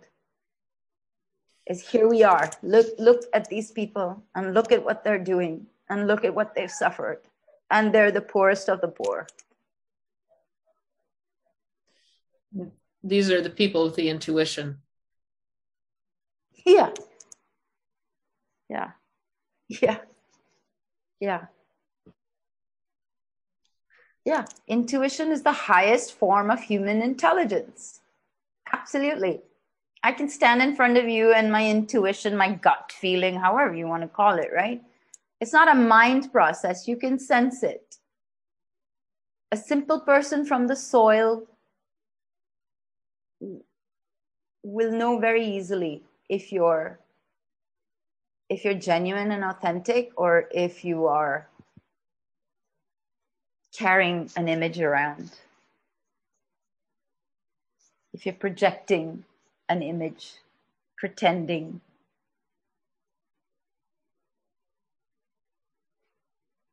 You know I, have heard a lot of people say uh, uh, i've heard i've seen it written as well is that when you come to india and people walk amongst the crowds in the streets they always talk about you know people in india stare so directly.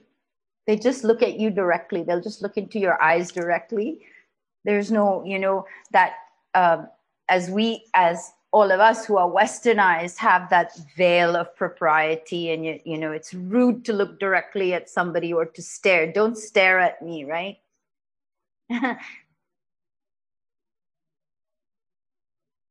Yeah because people that are out on the streets in india are are authentic. They're genuine. That that gaze is genuine.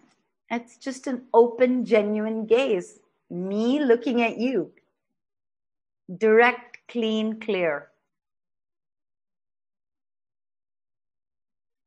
What you were experiencing in the hamptons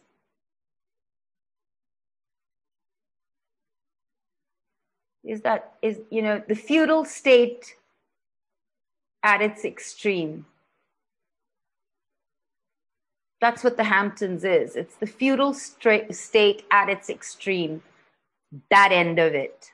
What you're seeing here is the feudal state at its other extreme, this end of it. And both these are as opposite as can come. You know, a dinner in, in somebody's house in the Hamptons would would be about so much architecture of culture and process and seven knives and ta- uh, you know forks and which napkin and who you sit and how you sit with and what you do and how you move and what you wear. The falsity. All the falsities. This is the opposite. And in the Hamptons, that that would all it would all be pared down to make it seem like it's all very simple, but it would be that much more false by virtue of that. yeah that's the irony now. That's the irony now is that the is that the apex of the feudal system are the ones that get to have simple lives and live in cob houses and grow their own food and have access to nature and forests you know? Fuck that shit. Honestly fuck that shit. Like what? Yeah you get to go camping now and and cook your food in the jungle. Yeah cuz Marie Antoinette on her farm.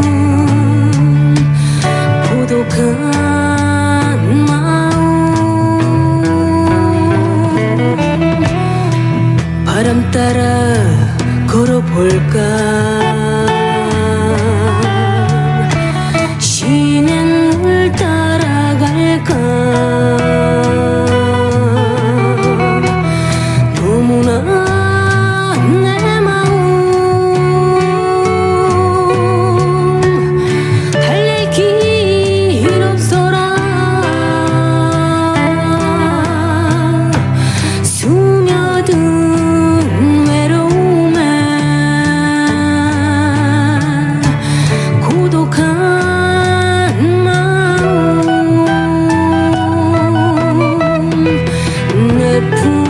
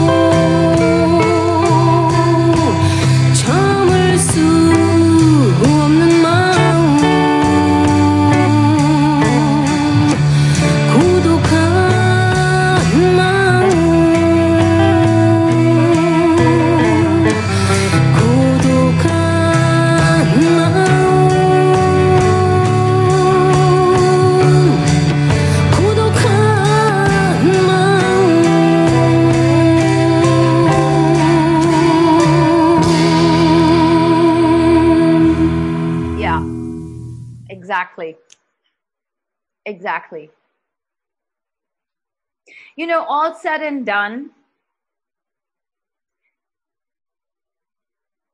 I don't think they're going to win this. Whatever this energy is amongst us, we call it the Wetiko for ease of communication. It's not going to win. It can't win. Anything that goes against nature, so far out against nature, cannot win. To you how you define nature, but I'm sure you understand what I say when I say nature, you know, the flow, the flow. It can't win. It will not win. It is not winning. It will cause a lot of chaos as it always has millennia before. This is this, this is the age-old battle, isn't it? It's the age-old battle. Good versus bad, evil versus the dark versus light, da da da da da da da da da. Da. It's all of that. but the key being to look inside yourself and see how you are embodying any all of those. rather than to just identify yourself as Yeah, good. yeah, yeah. I'm wondering if Jason has anything to contribute. Yeah, probably. Um,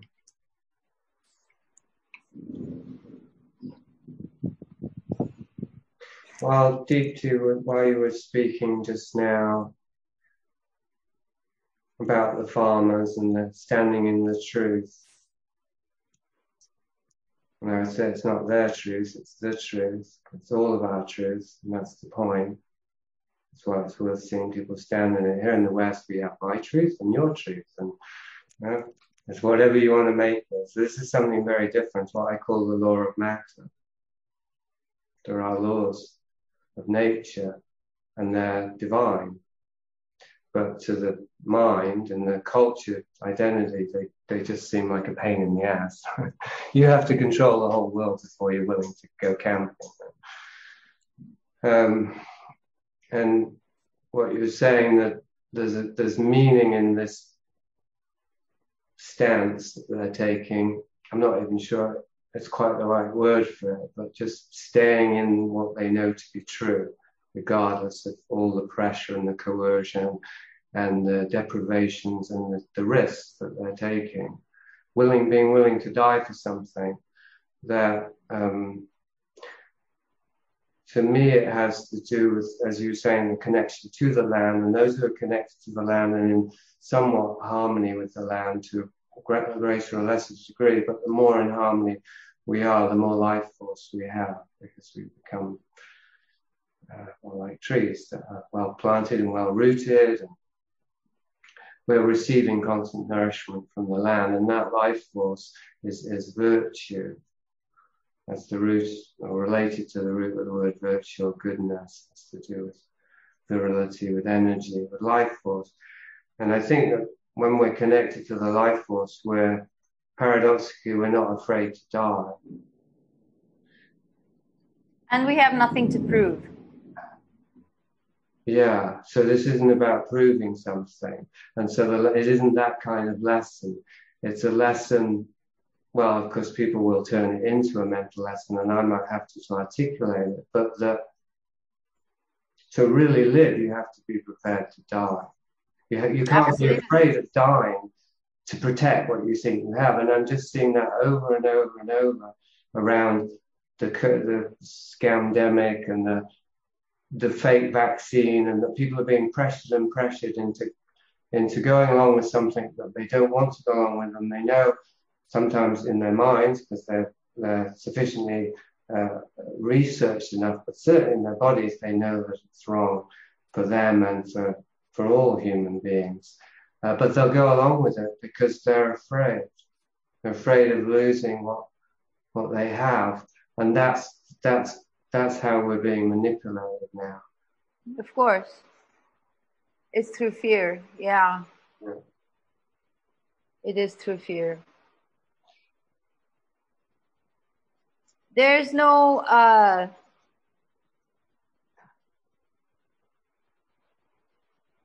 there is no fear in these gatherings. There's faith. It's run on faith.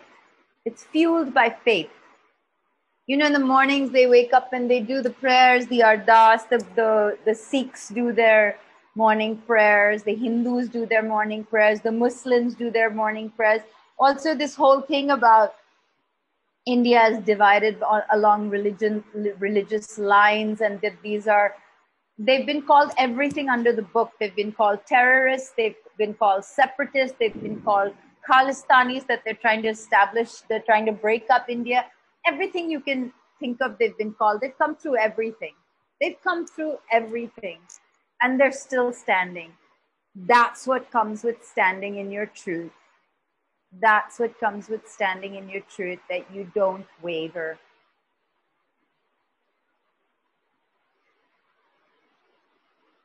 because it's a current you get caught up in. Truth is a current, faith is a current. It's a moving, vibrant electric current, and you're caught up in it. And you can't, you, like I said, it's a compulsion. You're compelled. There, there's no choice thing in it. You're compelled. When you stand in truth, you are compelled. So the first work then is to get to that truth. The first work then is is get to your truth. I think we've been just we've just been taken away so far from truth.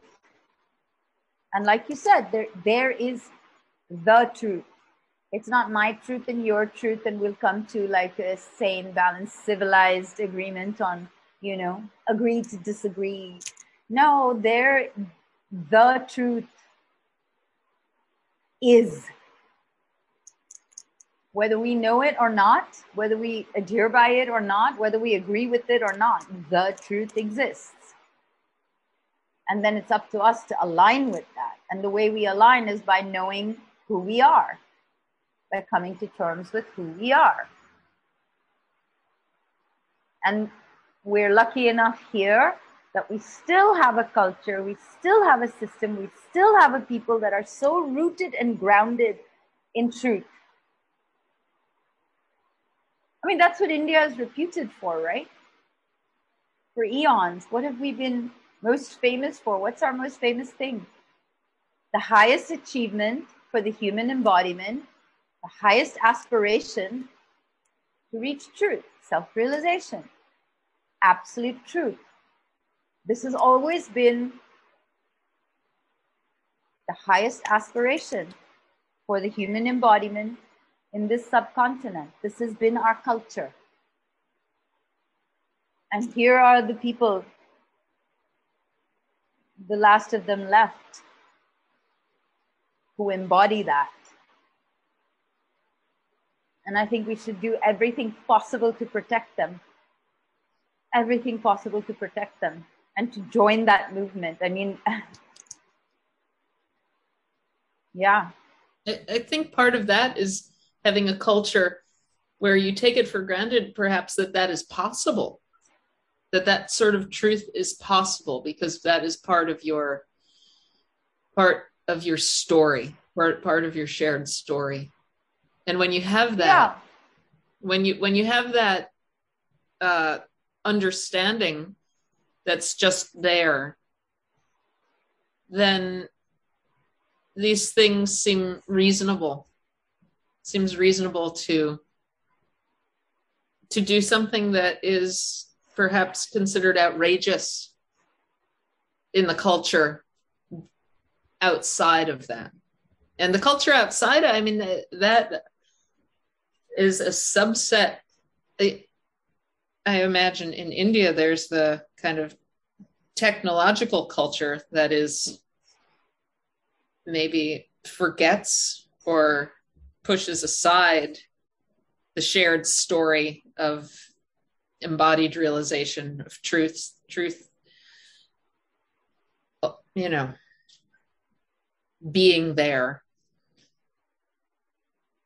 so that part of the population has shut itself off perhaps from seeing that as even being something to be attained. So there's another route, and the other route is some kind of uh, imposed order that you achieve through intentional means with the aid of technology, the tools of science. And then you have you have the people who have still a sense of being grounded in something that is larger and more connected and more vast. But if you don't have that, if you if you've lost connection with that, perhaps all you have is this paucity of you know this kind of a virtual truth. You know, you're just going to go for something that's constructed, and whether that is a constructed uh, culture of manners, whether that is a constructed web of comforts, whether that's a constructed idea of hierarchy and power. These are all stories that that we've made that we put on top of the story that is just there to connect with. And I think that imposed story can completely blind. It's like this huge thing that just stands that you you have to mm, you've got to move it over in order to see what was there originally. But most people are just staring at what's what they've put right in front of them, what's been put right in front of them, what's been co-created by the culture. Yeah. I mean, thankfully,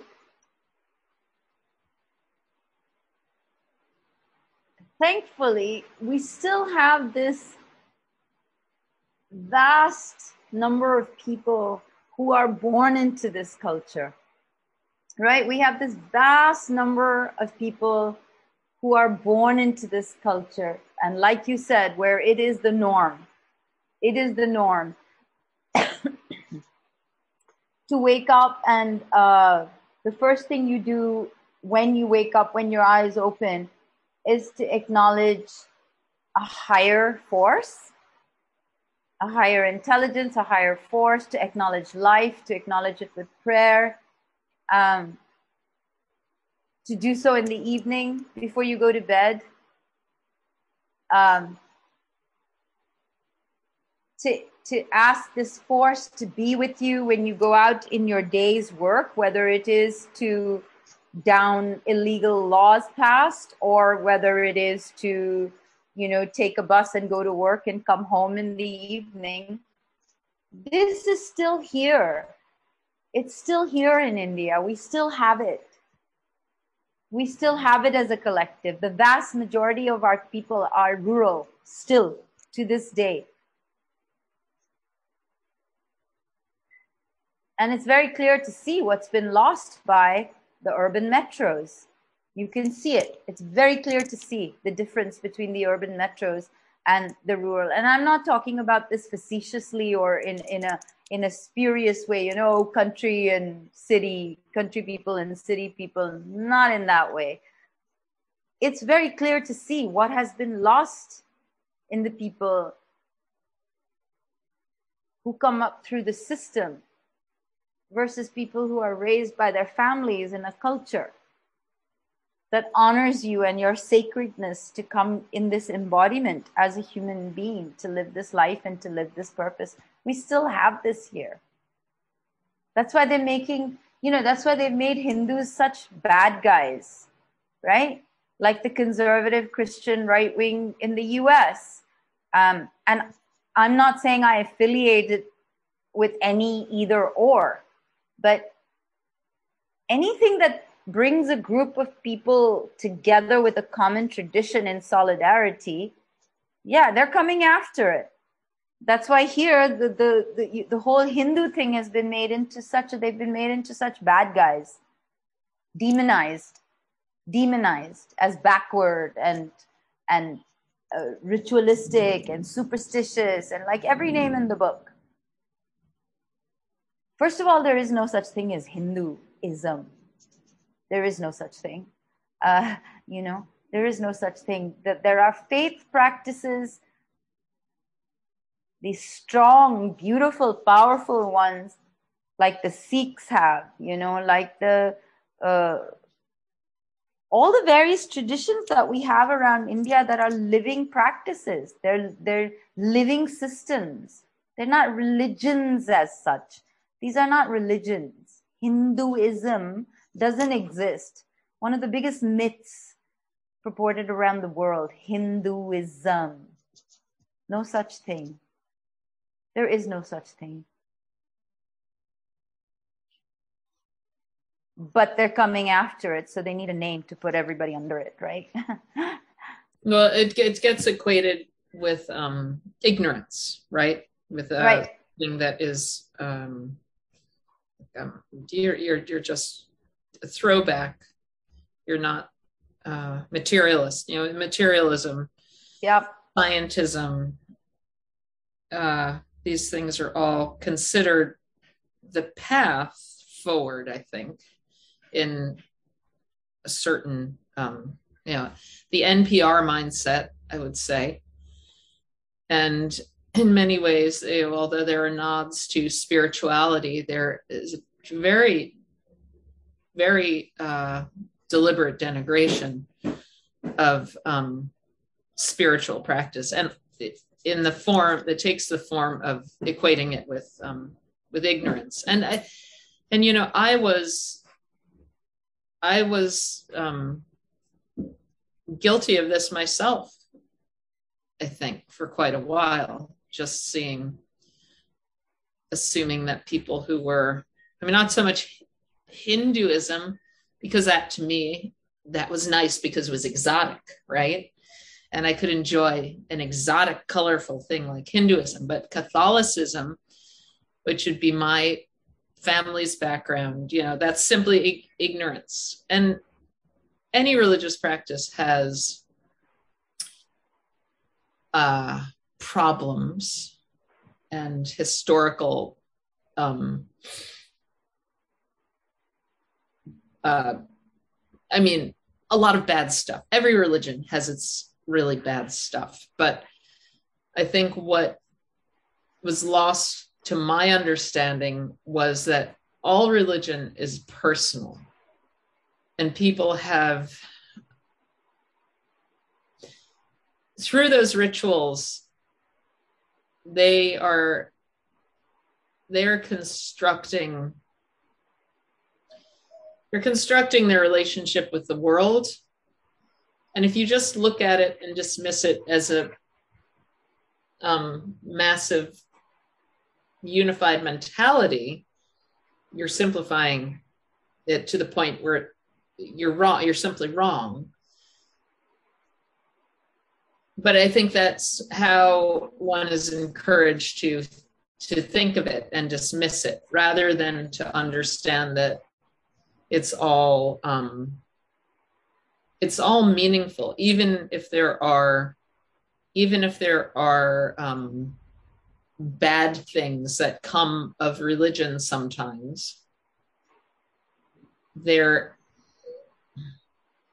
i think that perhaps i don't know. I and you can say i'm i'm still conflicted about this because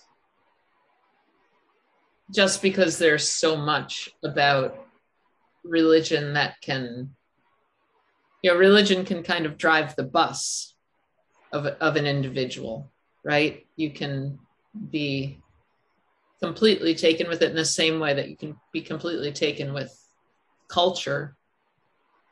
However i think in terms of the practice that is what is profound or potentially profound. Right. and that's what i didn't understand.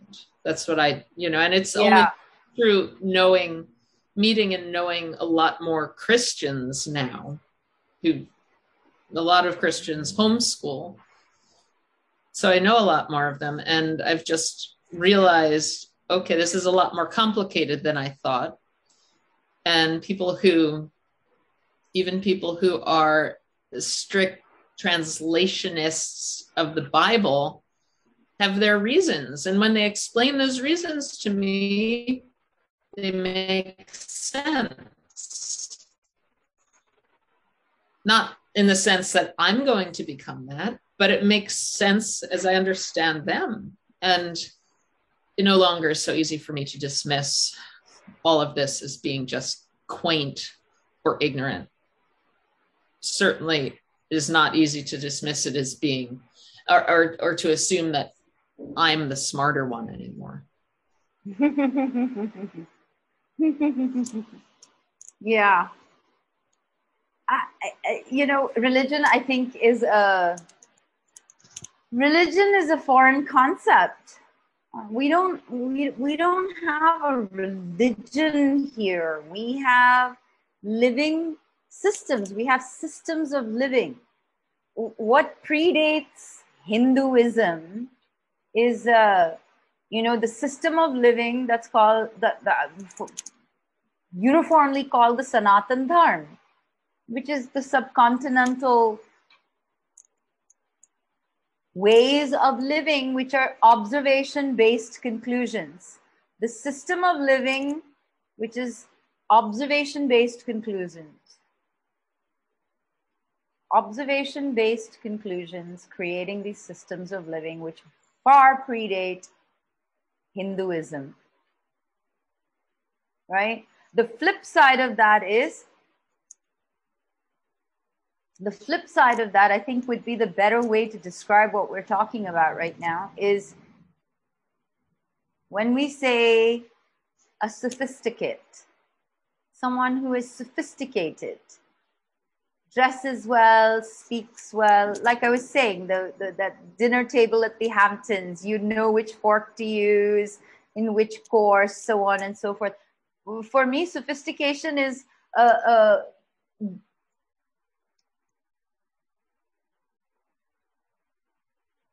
Sophistication is a means to show how well you've learned to toe the line. How sophisticated you are is how well you've learned to capitulate and kowtow and toe the line.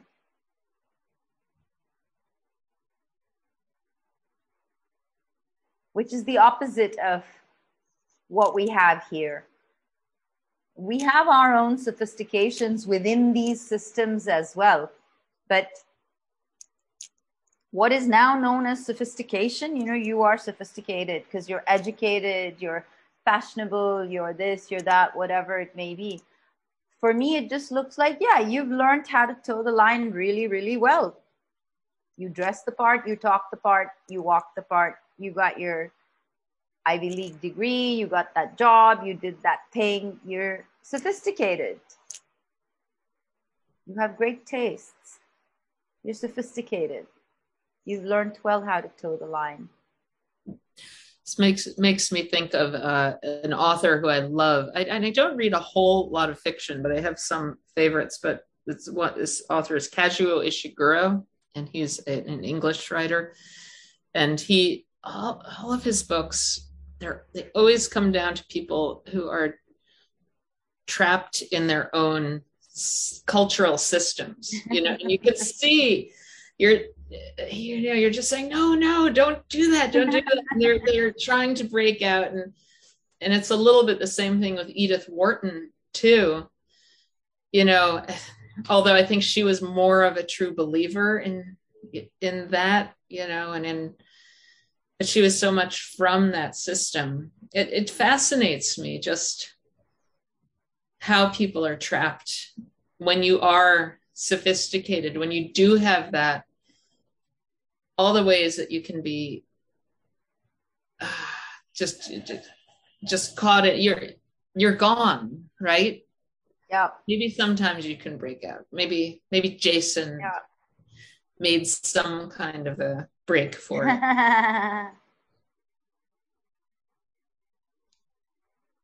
Well, it occurred to me that the shared root with sophistry and sophistication. And sophistry, far as I understand it, is the ability to argue things that are untrue, essentially. If you can, if you can make a convincing enough case, that's what counts, whether it's true or not. And then that would extend if you can make yourself believe something that's not true. That would be there you go. self sophistry. So this, yeah, that kind of ideological, uh, getting trapped in an ideology where it, it, it loses all touch with reality and it just becomes about the ideology just becomes its own um, uh, echo chamber in which the only purpose of the ideology is to sustain itself, like a wetiko, like a parasite. you know that, that's exactly what this makes me think of and the uh, this idea of the predator energy i was going to bring put that to you jason you know that because i know that this is something that you're very very um attuned to you know is it is and you Deepti are saying you know you think this is something outside of us and i don't i'm not sure if that's jason's perspective or not but this idea that you know is it the is it that instinct itself that brings us to that point? You know and in that case is it inside of us or is it something that's driving driving that tendency to create truths? Because that's it invented invented realities imposed agendas I, I, wa- I want jason to at least make a peep about this Yeah, I know you do. I think it depends what day of the week you ask me, Kate. because I, well, this is what liminalism is. It's being able to hold two two perspectives in awareness simultaneously and not have to choose between the two of them. And this, but it's not sophistry. It's not truth and false, and it's all subjective. It's not that. It's the truth is so vastly beyond our mental cognitive faculties. It's intuitive, um, and maybe even beyond the intuition. uh, that we can't reduce it to either or. So at least I can't. So so I I I just don't know because I don't know if I mean I like the Christian model. I do like the Christian symbolism and theology and stuff. I find I can work with it quite well. So I like the story of the Garden of Evil, even evil. Uh, the Garden of Eden was a super Freudian slip, uh, and the snake, and that something went wrong at the very beginning, and Lucifer, the fallen angel, who was too proud, you know, split off from God, or was traumatized by being split off too quickly. Uh, and so all that stuff I can work with, and and yes, it seems like all the evidence does point to something outside of humanity that has infiltrated us and corrupted us, possessed us, and driven us into anti-human behaviors, anti-life behaviors. But where did it come from? So, so I, yeah, I vacillate between hum, humanity is possessed by some satanic force like Wetiko, to Satan is is is just is possessed by all of the human bullshit and has to has is the scapegoat really. Satan is kind of forced and condemned to represent and embody and suck up and wallow in and become the full expression of all of humanity's nasty, horrible shit that we've disowned. And I, I don't know, you know, which it is, either or. It's, it's or both and, because both make sense to me. It goes so far back and it so transcends uh, even our collective, even collective humanity, never mind my own personal identity, that it may as well be Satan or Kali or Wetiko. And I certainly believe that those names represent some real metaphysical reality. But in the Christian model, hum- the human, and Deepti is expressing this too, the human body is capable to embody the divine truth, God can incarnate as a human being, and, and even that's that's how God wants to be in the world, is through us, through human beings. So so there's also that, like maybe all there is, in a certain sense, is us. And so then we can't we can't put Satan or Wetiko or anything outside of us, because then we're splitting ourselves up from the totality. I think I think one of the greatest greatest trickeries that happened to us or was done to us or we tripped into was we gave up processing taking in information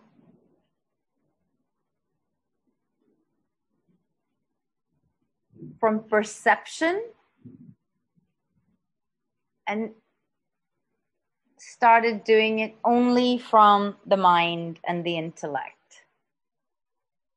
Only from that really narrow bandwidth that's so strict and it's so like restricting and it so demands that you operate in a way that life just isn't meant to, cannot. You know, life is wild and free and undomesticated and messy and loud and chaotic, a lot like India,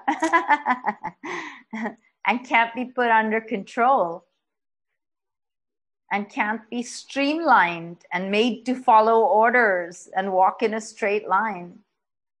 But somehow it happened it happened that we were made to process our, our navigational tool here was told to us is the mind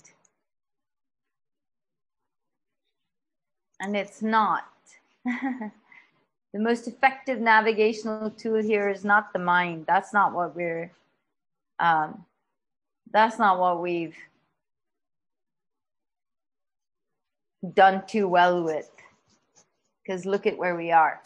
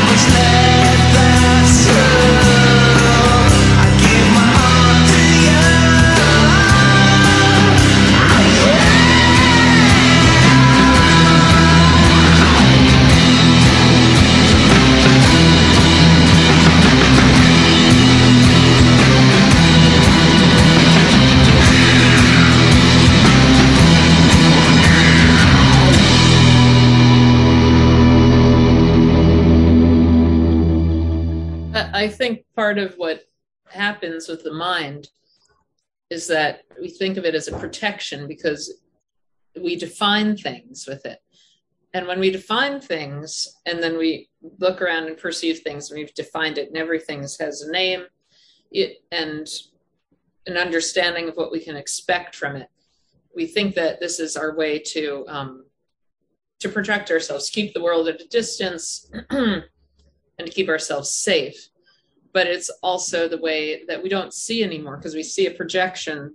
You know, we're just seeing um, what's the word? Uh, what is um,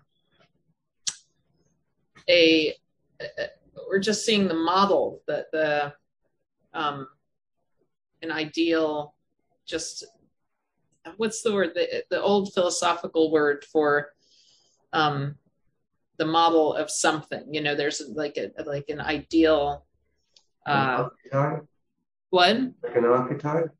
like an archetype but it's um pla- platonic um what's in it? Pl- platonic uh Uh, like form, maybe. yeah form. Yeah we're seeing forms. So we look around and we're seeing um you know we see we get the information but immediately we poop you know put a put a definition on it and then we think okay okay here's a dog here's a rug here's a the, all these different things and Yeah, and, and absolutely. and that that keeps us from seeing. That keeps us from seeing because we're only seeing once we see you're right away making a form of it keeping it at a distance and you know. And if we don't know what it is we'll use that little thing in our hand to get an answer and so it's all putting putting things at a distance for the sake of feeling protected i think. I think that's the i think that's the um that is the impulse this safety impulse. And it keeps it keeps us from keeps us from seeing keeps us from being able to see connect with our surroundings Yeah, that safety impulse has been, it's like they've got it by the balls right now, haven't they? Yeah. They've got it by the balls right now, that whole safety impulse thing. The light behind you is so beautiful right now, where you're sitting and how it's coming through and moving around and on the window. It's really beautiful light right now. it feels Um, like the sun Yeah. Um, you know, uh, what you were speaking to earlier about being separated from perceiving direct perception versus the separation of intellectualizing uh, how you take in information. There's, have you heard of Dr. Leonard Shlain and his yes book? yes the, the alphabet versus the goddess Yes, yes, yes. This is exactly what he speaks to then, you know, the the advent of language, of cunographs and hieroglyphics and and the left brain, right brain functions. He he's he, do you know about it? I'm sure you know about him, Uh, uh, Jason. You read it too. have you jason yeah Yeah. the uh, uh, the alphabet and the goddess like this this is it you know this is it it's it's about being able to uh, what i was saying about the farmers earlier too that's exactly that's this is exactly it this is exactly it because the artifice of sophistication versus the rawness of standing in truth so when you go up to an, if I meet you, I'm going to stand in front of you, and it is it. I'm going to perceive you in in a whole way. This is what's natural. This is the way it's supposed to happen. This is what we are equipped to do.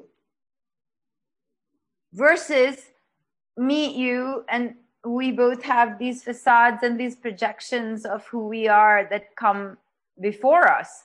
So who is meeting each other? Is it is it Kate and Deepti meeting? Or is it these personas we throw out that's meeting? There's another argument that says that what you are, who is your caretaker? Who is your primary caretaker between the ages of zero to seven? That's who is walking around. living your life right now. You think it's you. It's it's that's your subconscious mind. And it takes such deep work to come to that and then to go behind that and say, you know, what were you before you were that? That rawness of what you are, that truth. Yeah, the alphabet and the goddess, the alphabet versus the goddess is like one of my most favorite, favorite tomes and Dr. Leonard Shlain because like it, it very clearly demonstrates, you know, it very clearly demonstrates is when I when I go and stand outside here in the day. Sorry, there was this huge thunderstorm. We just sailed past. I don't know if you all heard it. It's still going on. Um, and there's this mango tree outside, right? Huge big mango tree. The lemurs, the monkeys, ju- langurs jump through it. I've seen peacocks, all this like huge old mango tree. So when I come and stand in front of this thing, my mind has already said mango tree and there's already a separation between that being and me and my perception of it and it's you know it's that that separation is what i'm talking about that that was the greatest trickery done on us is that separation that that said that your that that your navigational tool is your mind and your intellect versus your entire perception and i think we're going to get back to it i think we're we're going to need to get back to it. We're going to need to get back to to go further.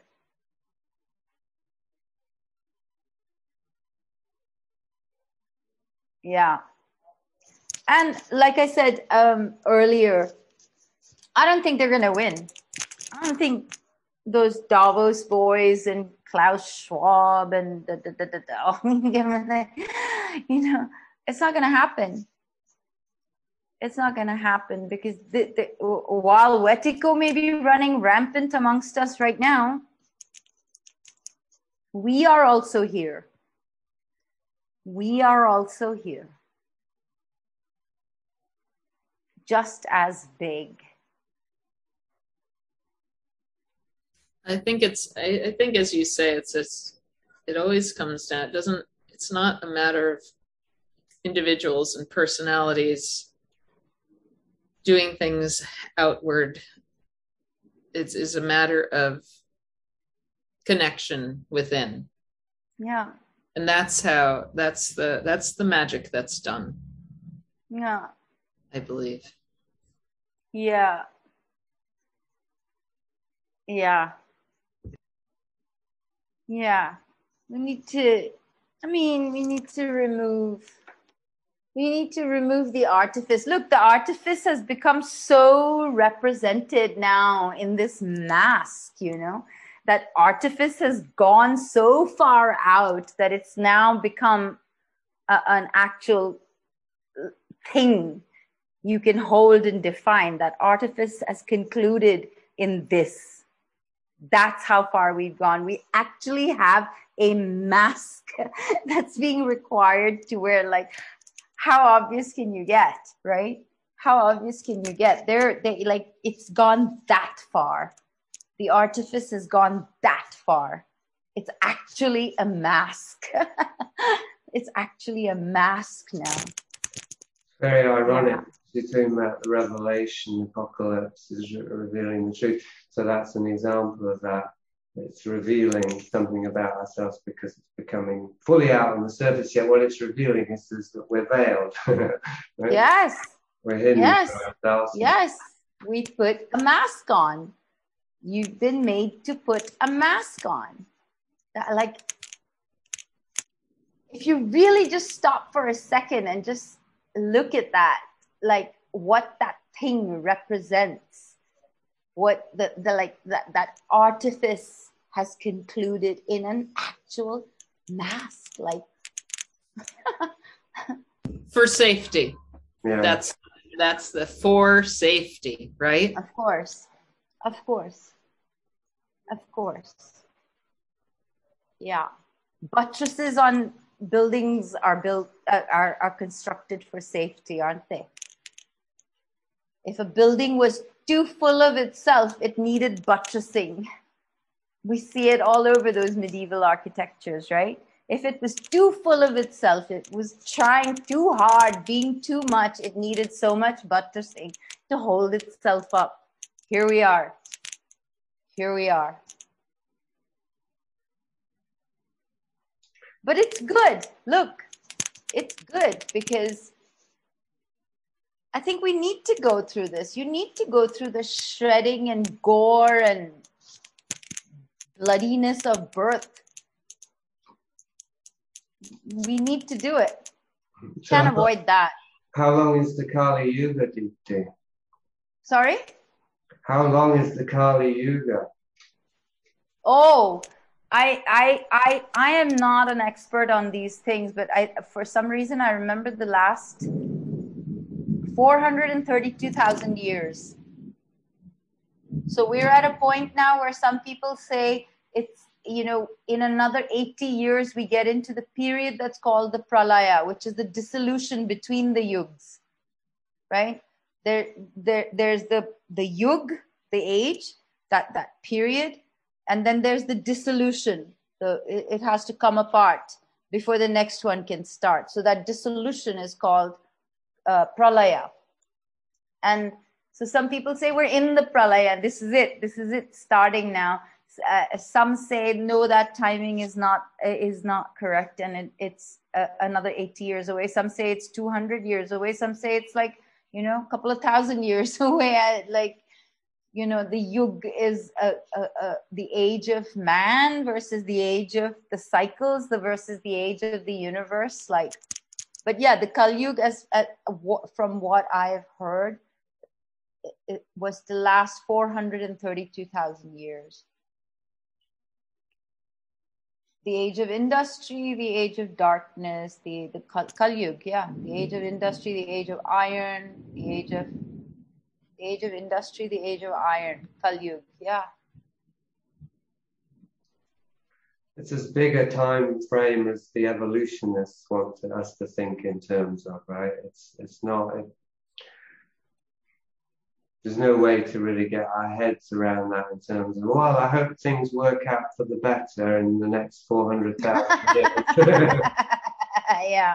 Yeah. Yeah. Wow, that was a ride. Oh, I hope the next one's going to be good. Yeah. If we had that memory to come back into, yeah. Yeah. That's what culture does too, right? Culture this this this, this kind th- these systems and traditions, rituals and processes that we have here they give you a framing. You know, there's a framing through which to go with.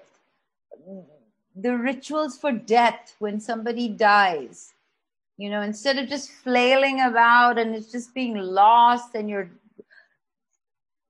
you know, the tragedy of that loss and the attachment and all of that.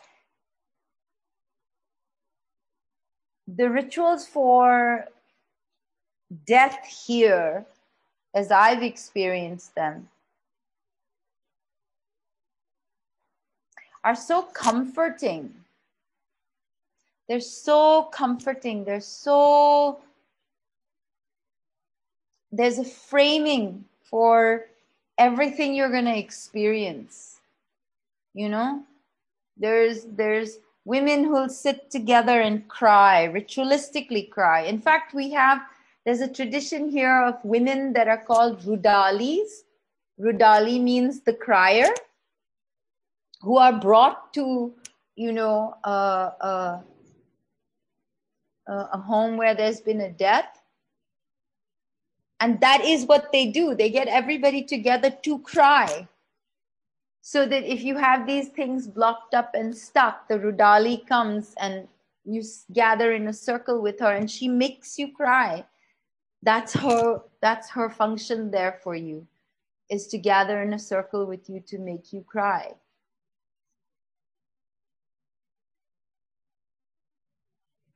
these things are important these are the things that carry you you know these are the things of being human that carry you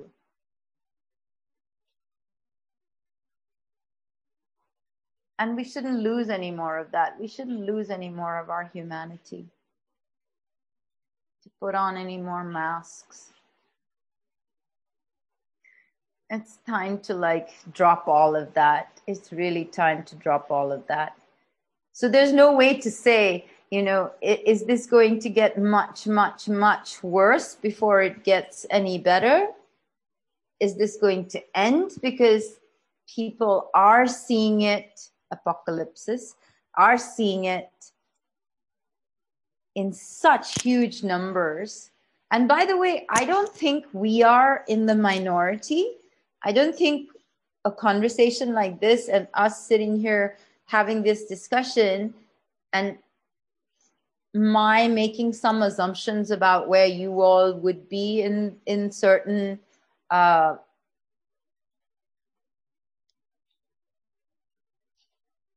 ways that you would go forward, how you would next step through this, how you would feel about medical intervention, so on and so forth. I'm sure you know what I'm referring to. So I don't know how far this goes before it doesn't anymore.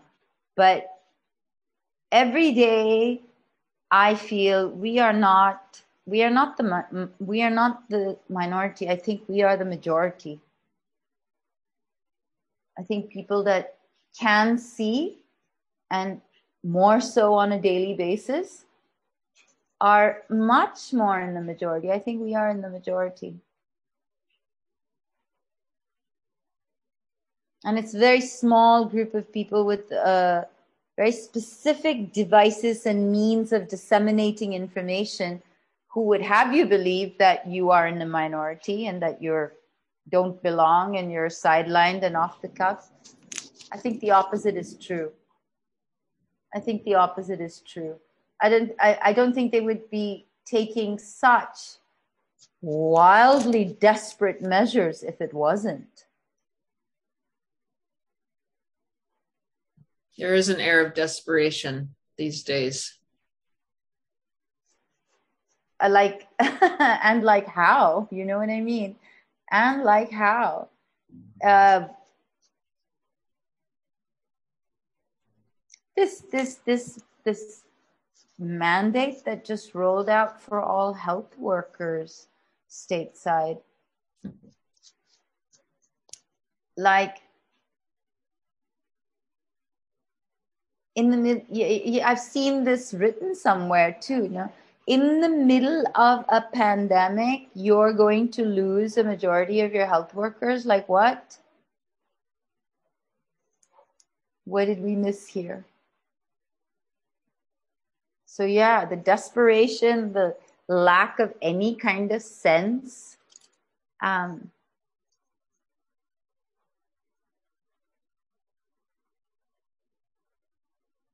I mean, the bunch of clowns are very obvious to see as a bunch of clowns. It's very obvious to see. To you, not it shocks me finding people to whom it is not obvious. Well, I would have just assumed this is obvious, but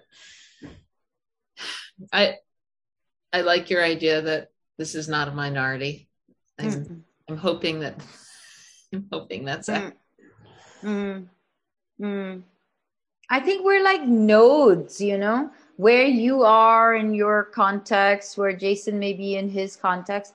I think we're like nodes because we may be in surrounded by, like you said, shocked by like, how can you not see what's happening? Like, what? Which part of this makes sense to anybody, right? So when when you're surrounded by people who who just have that, what is it called? That fluoride gaze on. Um,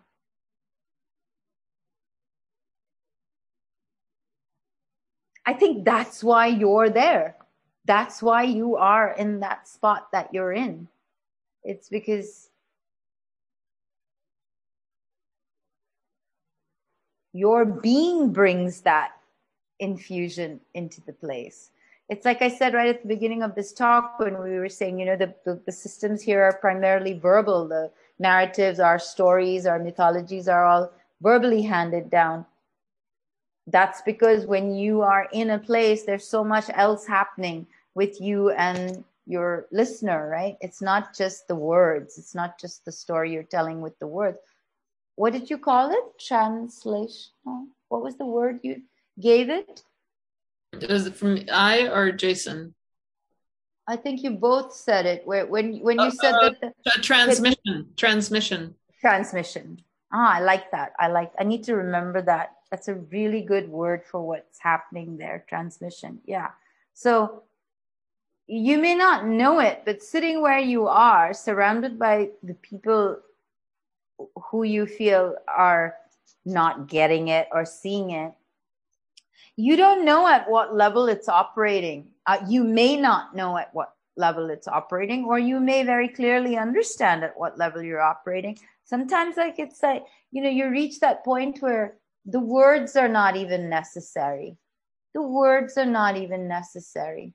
Just your clear crystal grounded presence is sometimes just enough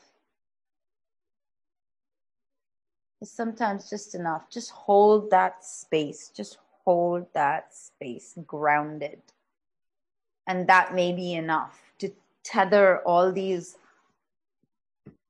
you know freaked out people looking for safety. Jason would certainly agree that I think that is probably the, es- the essence of it beyond the words. Just that pure, the pure presence, yeah. Embodied presence in communication. yeah. It's god operating on the earth.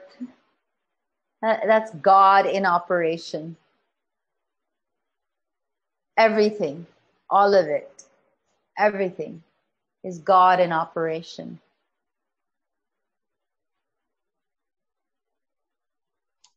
That's my kind of optimism, deep tea. However bad gets, still God doing it. Yeah. Yeah. Yeah. That that that may not adhere to your ideas of good, bad, ugly, right, wrong, etc., etc. But God doesn't need to adhere to anybody's ideas of anything. God just is. God's got other things, agendas going on. And you know, God is the word I use for a universal intelligence. You can call it whatever you want. I'm just saying there is there there is a universal intelligence, a flow that's going. We know it, we feel it, and it doesn't have time for evaluations of moral moral righteousness, moral good, justice, you know, this is right, this is not right. It just is. Yeah, and don't get don't get caught up in those in those arguments. Just dig in. Yeah. Or sometimes you just have to be, you know, there, there are many times where it's really funny, you know, where you don't say a word, just stand there. Just stand there and you see the reaction of what you cause around you because you're just being very, very clear and authentic. Just clear, open, authentic. That's it. That's it. That's what we're here to do.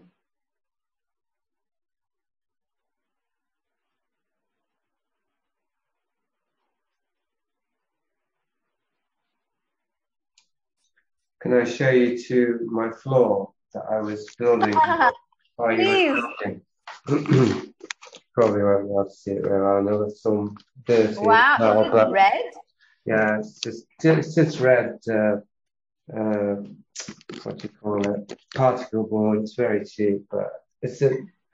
I have a, uh cement floor which is constantly creating dust. I just had to figure out something to do.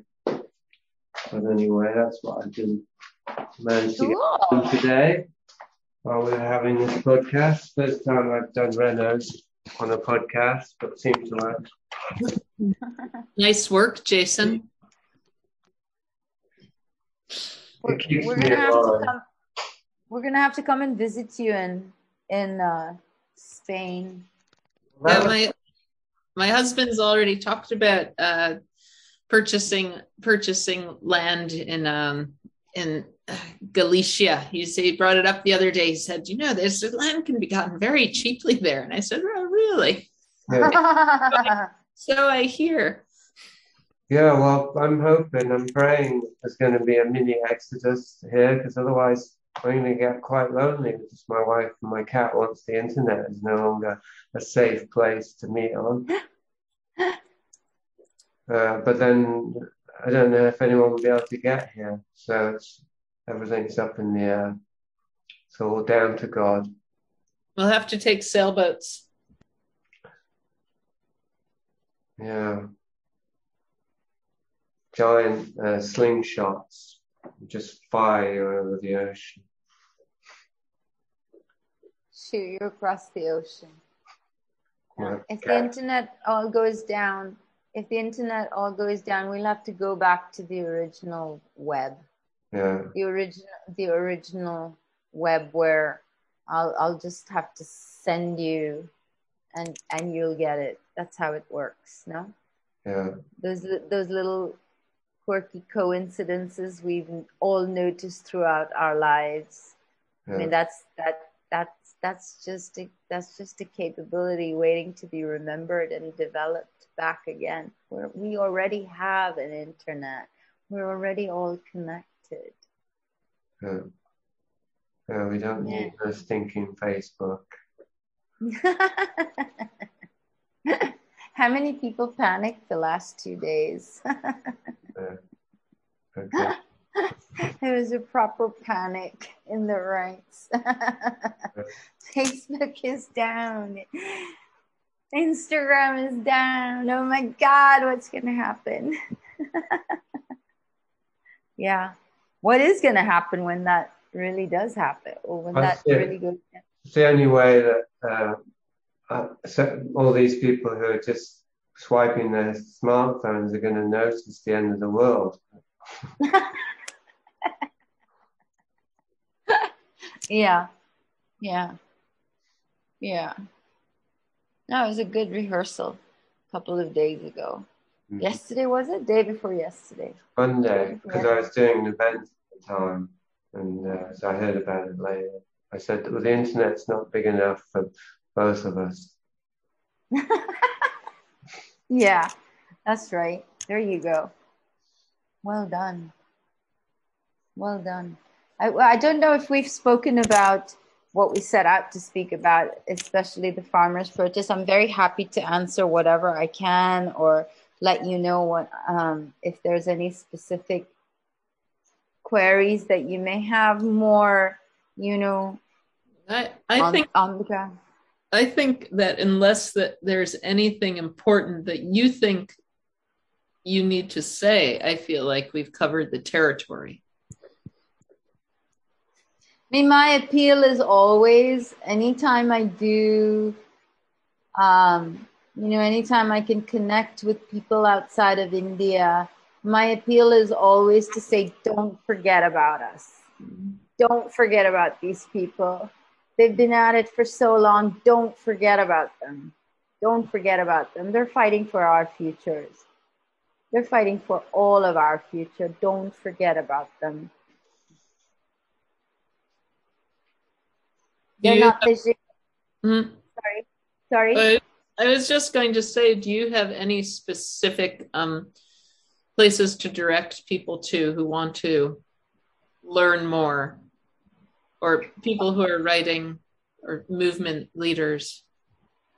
Um, so there's a there's a newsletter that gets published out of the Tikri encampment. The Singhu border and the Tikri are the two the first big huge big encampments outside of Delhi which were set up right right at the beginning uh, um, a year ago and this newsletter is called Trolley Times, T R O L L E Y, Trolley Times.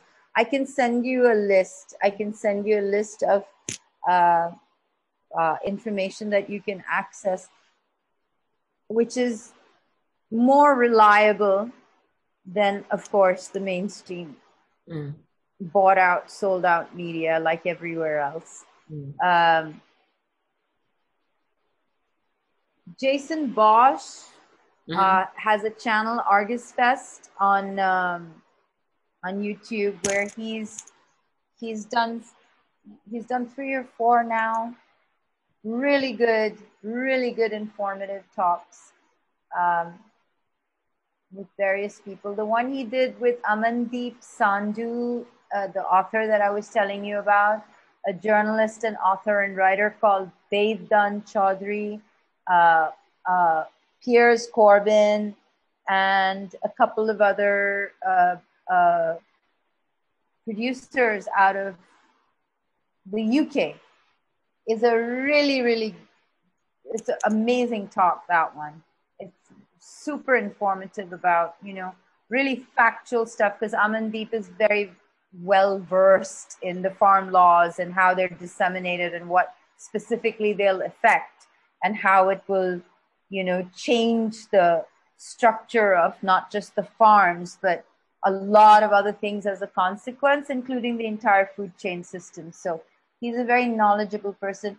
Devdan Chaudhry mm, uh, is also very well versed in uh, the Davos globalist view to India and what all is being done um, as per laws, uh, you know, mandates, laws, regulations that are being changed to facilitate um, Agenda 2030 and the Great Reset, for for lack of a better term, but basically converting everything onto the blockchain, right? The digitized life economy. Um, there's a woman by the a filmmaker, incredible woman by the name of Nishtha Jain. She's a, a award-winning Indian filmmaker who has been. She was actually doing a graduate program or a scholarship program at uh, UT Austin in Texas, filmmaking, and she literally dropped it all and came to India and was there on November 26th when this all began. And she started shooting then. And she's planning to shoot until November 26th this year. So she would have shot across the whole first year of the movement. Um, and she's shot for 100 days so far. We've just done a talk with, uh, Jason has just done a talk with her that should be out sooner than later. Um, so her film, when it comes out, that's going to be quite something. You know, one of the biggest documentary projects undertaken through through this movement, and she's been there. She's been there throughout from November 26th. So, given the kind of work that she's done before, I think this is going to be.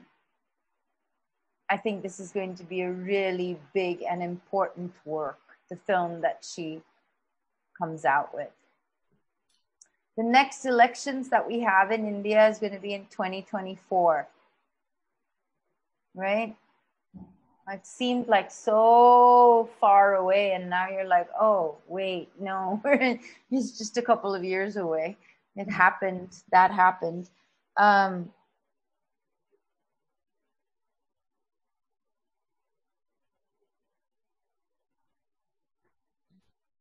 I think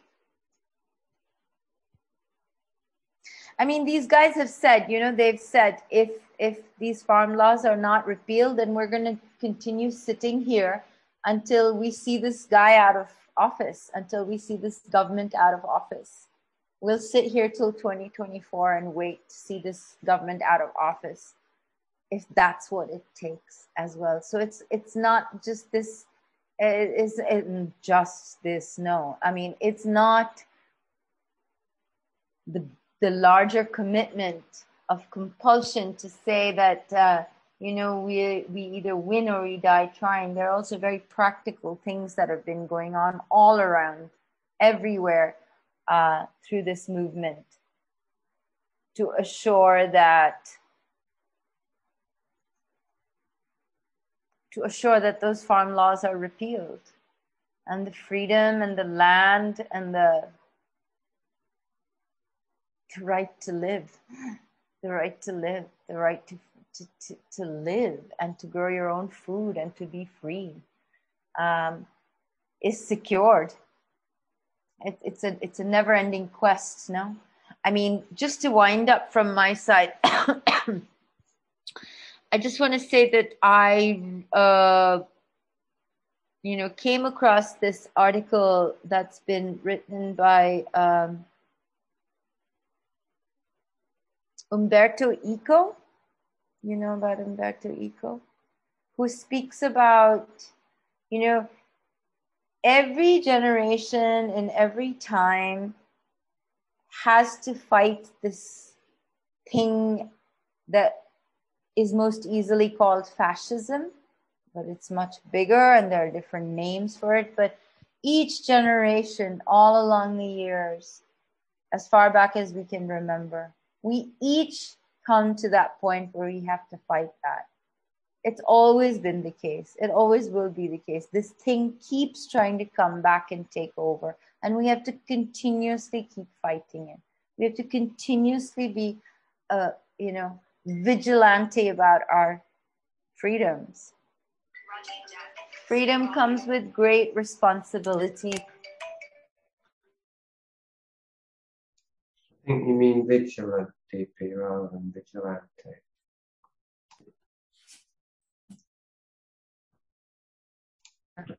She froze. Yeah.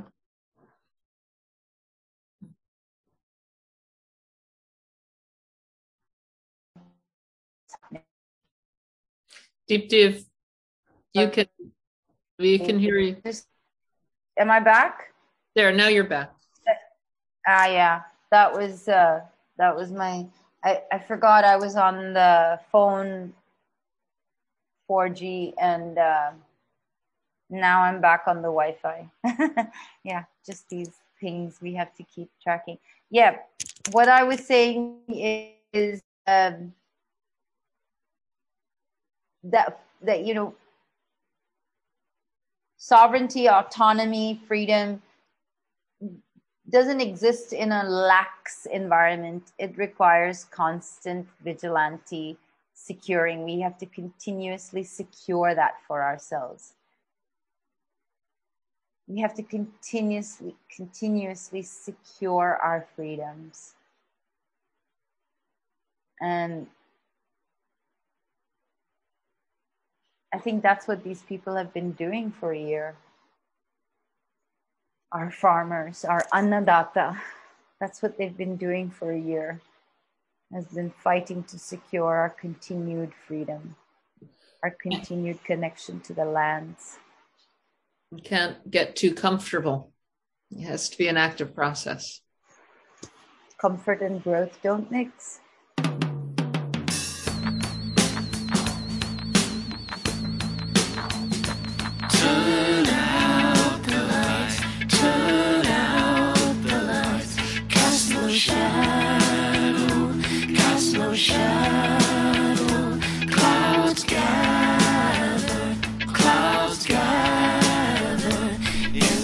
The end of that conversation with Deepti Datt, you can follow the links in the show notes to get more informed and engaged with uh, the plight of the farmers there that she has described. So there's about seven more liminalists before this podcast winds up. My activity now is almost entirely over at landmademan.com. The exit strategies in the end times, online meetings sort of happening in the formation period, but if you're interested in that, you can sign up. If there's enough sign ups, and I will generate it as a free event uh, to bring more people in. So essentially, you can fund this workshop just by signing up, agreeing to participate, committing to. Then I can also commit. And also, uh, just by donating to the website and becoming a contributor, you get access to the special content, which uh, there are audios and podcasts there also behind a pale play wall. As always, uh, if you just want to reach out and make contact, just email me, jason with a U, at protonmail.com.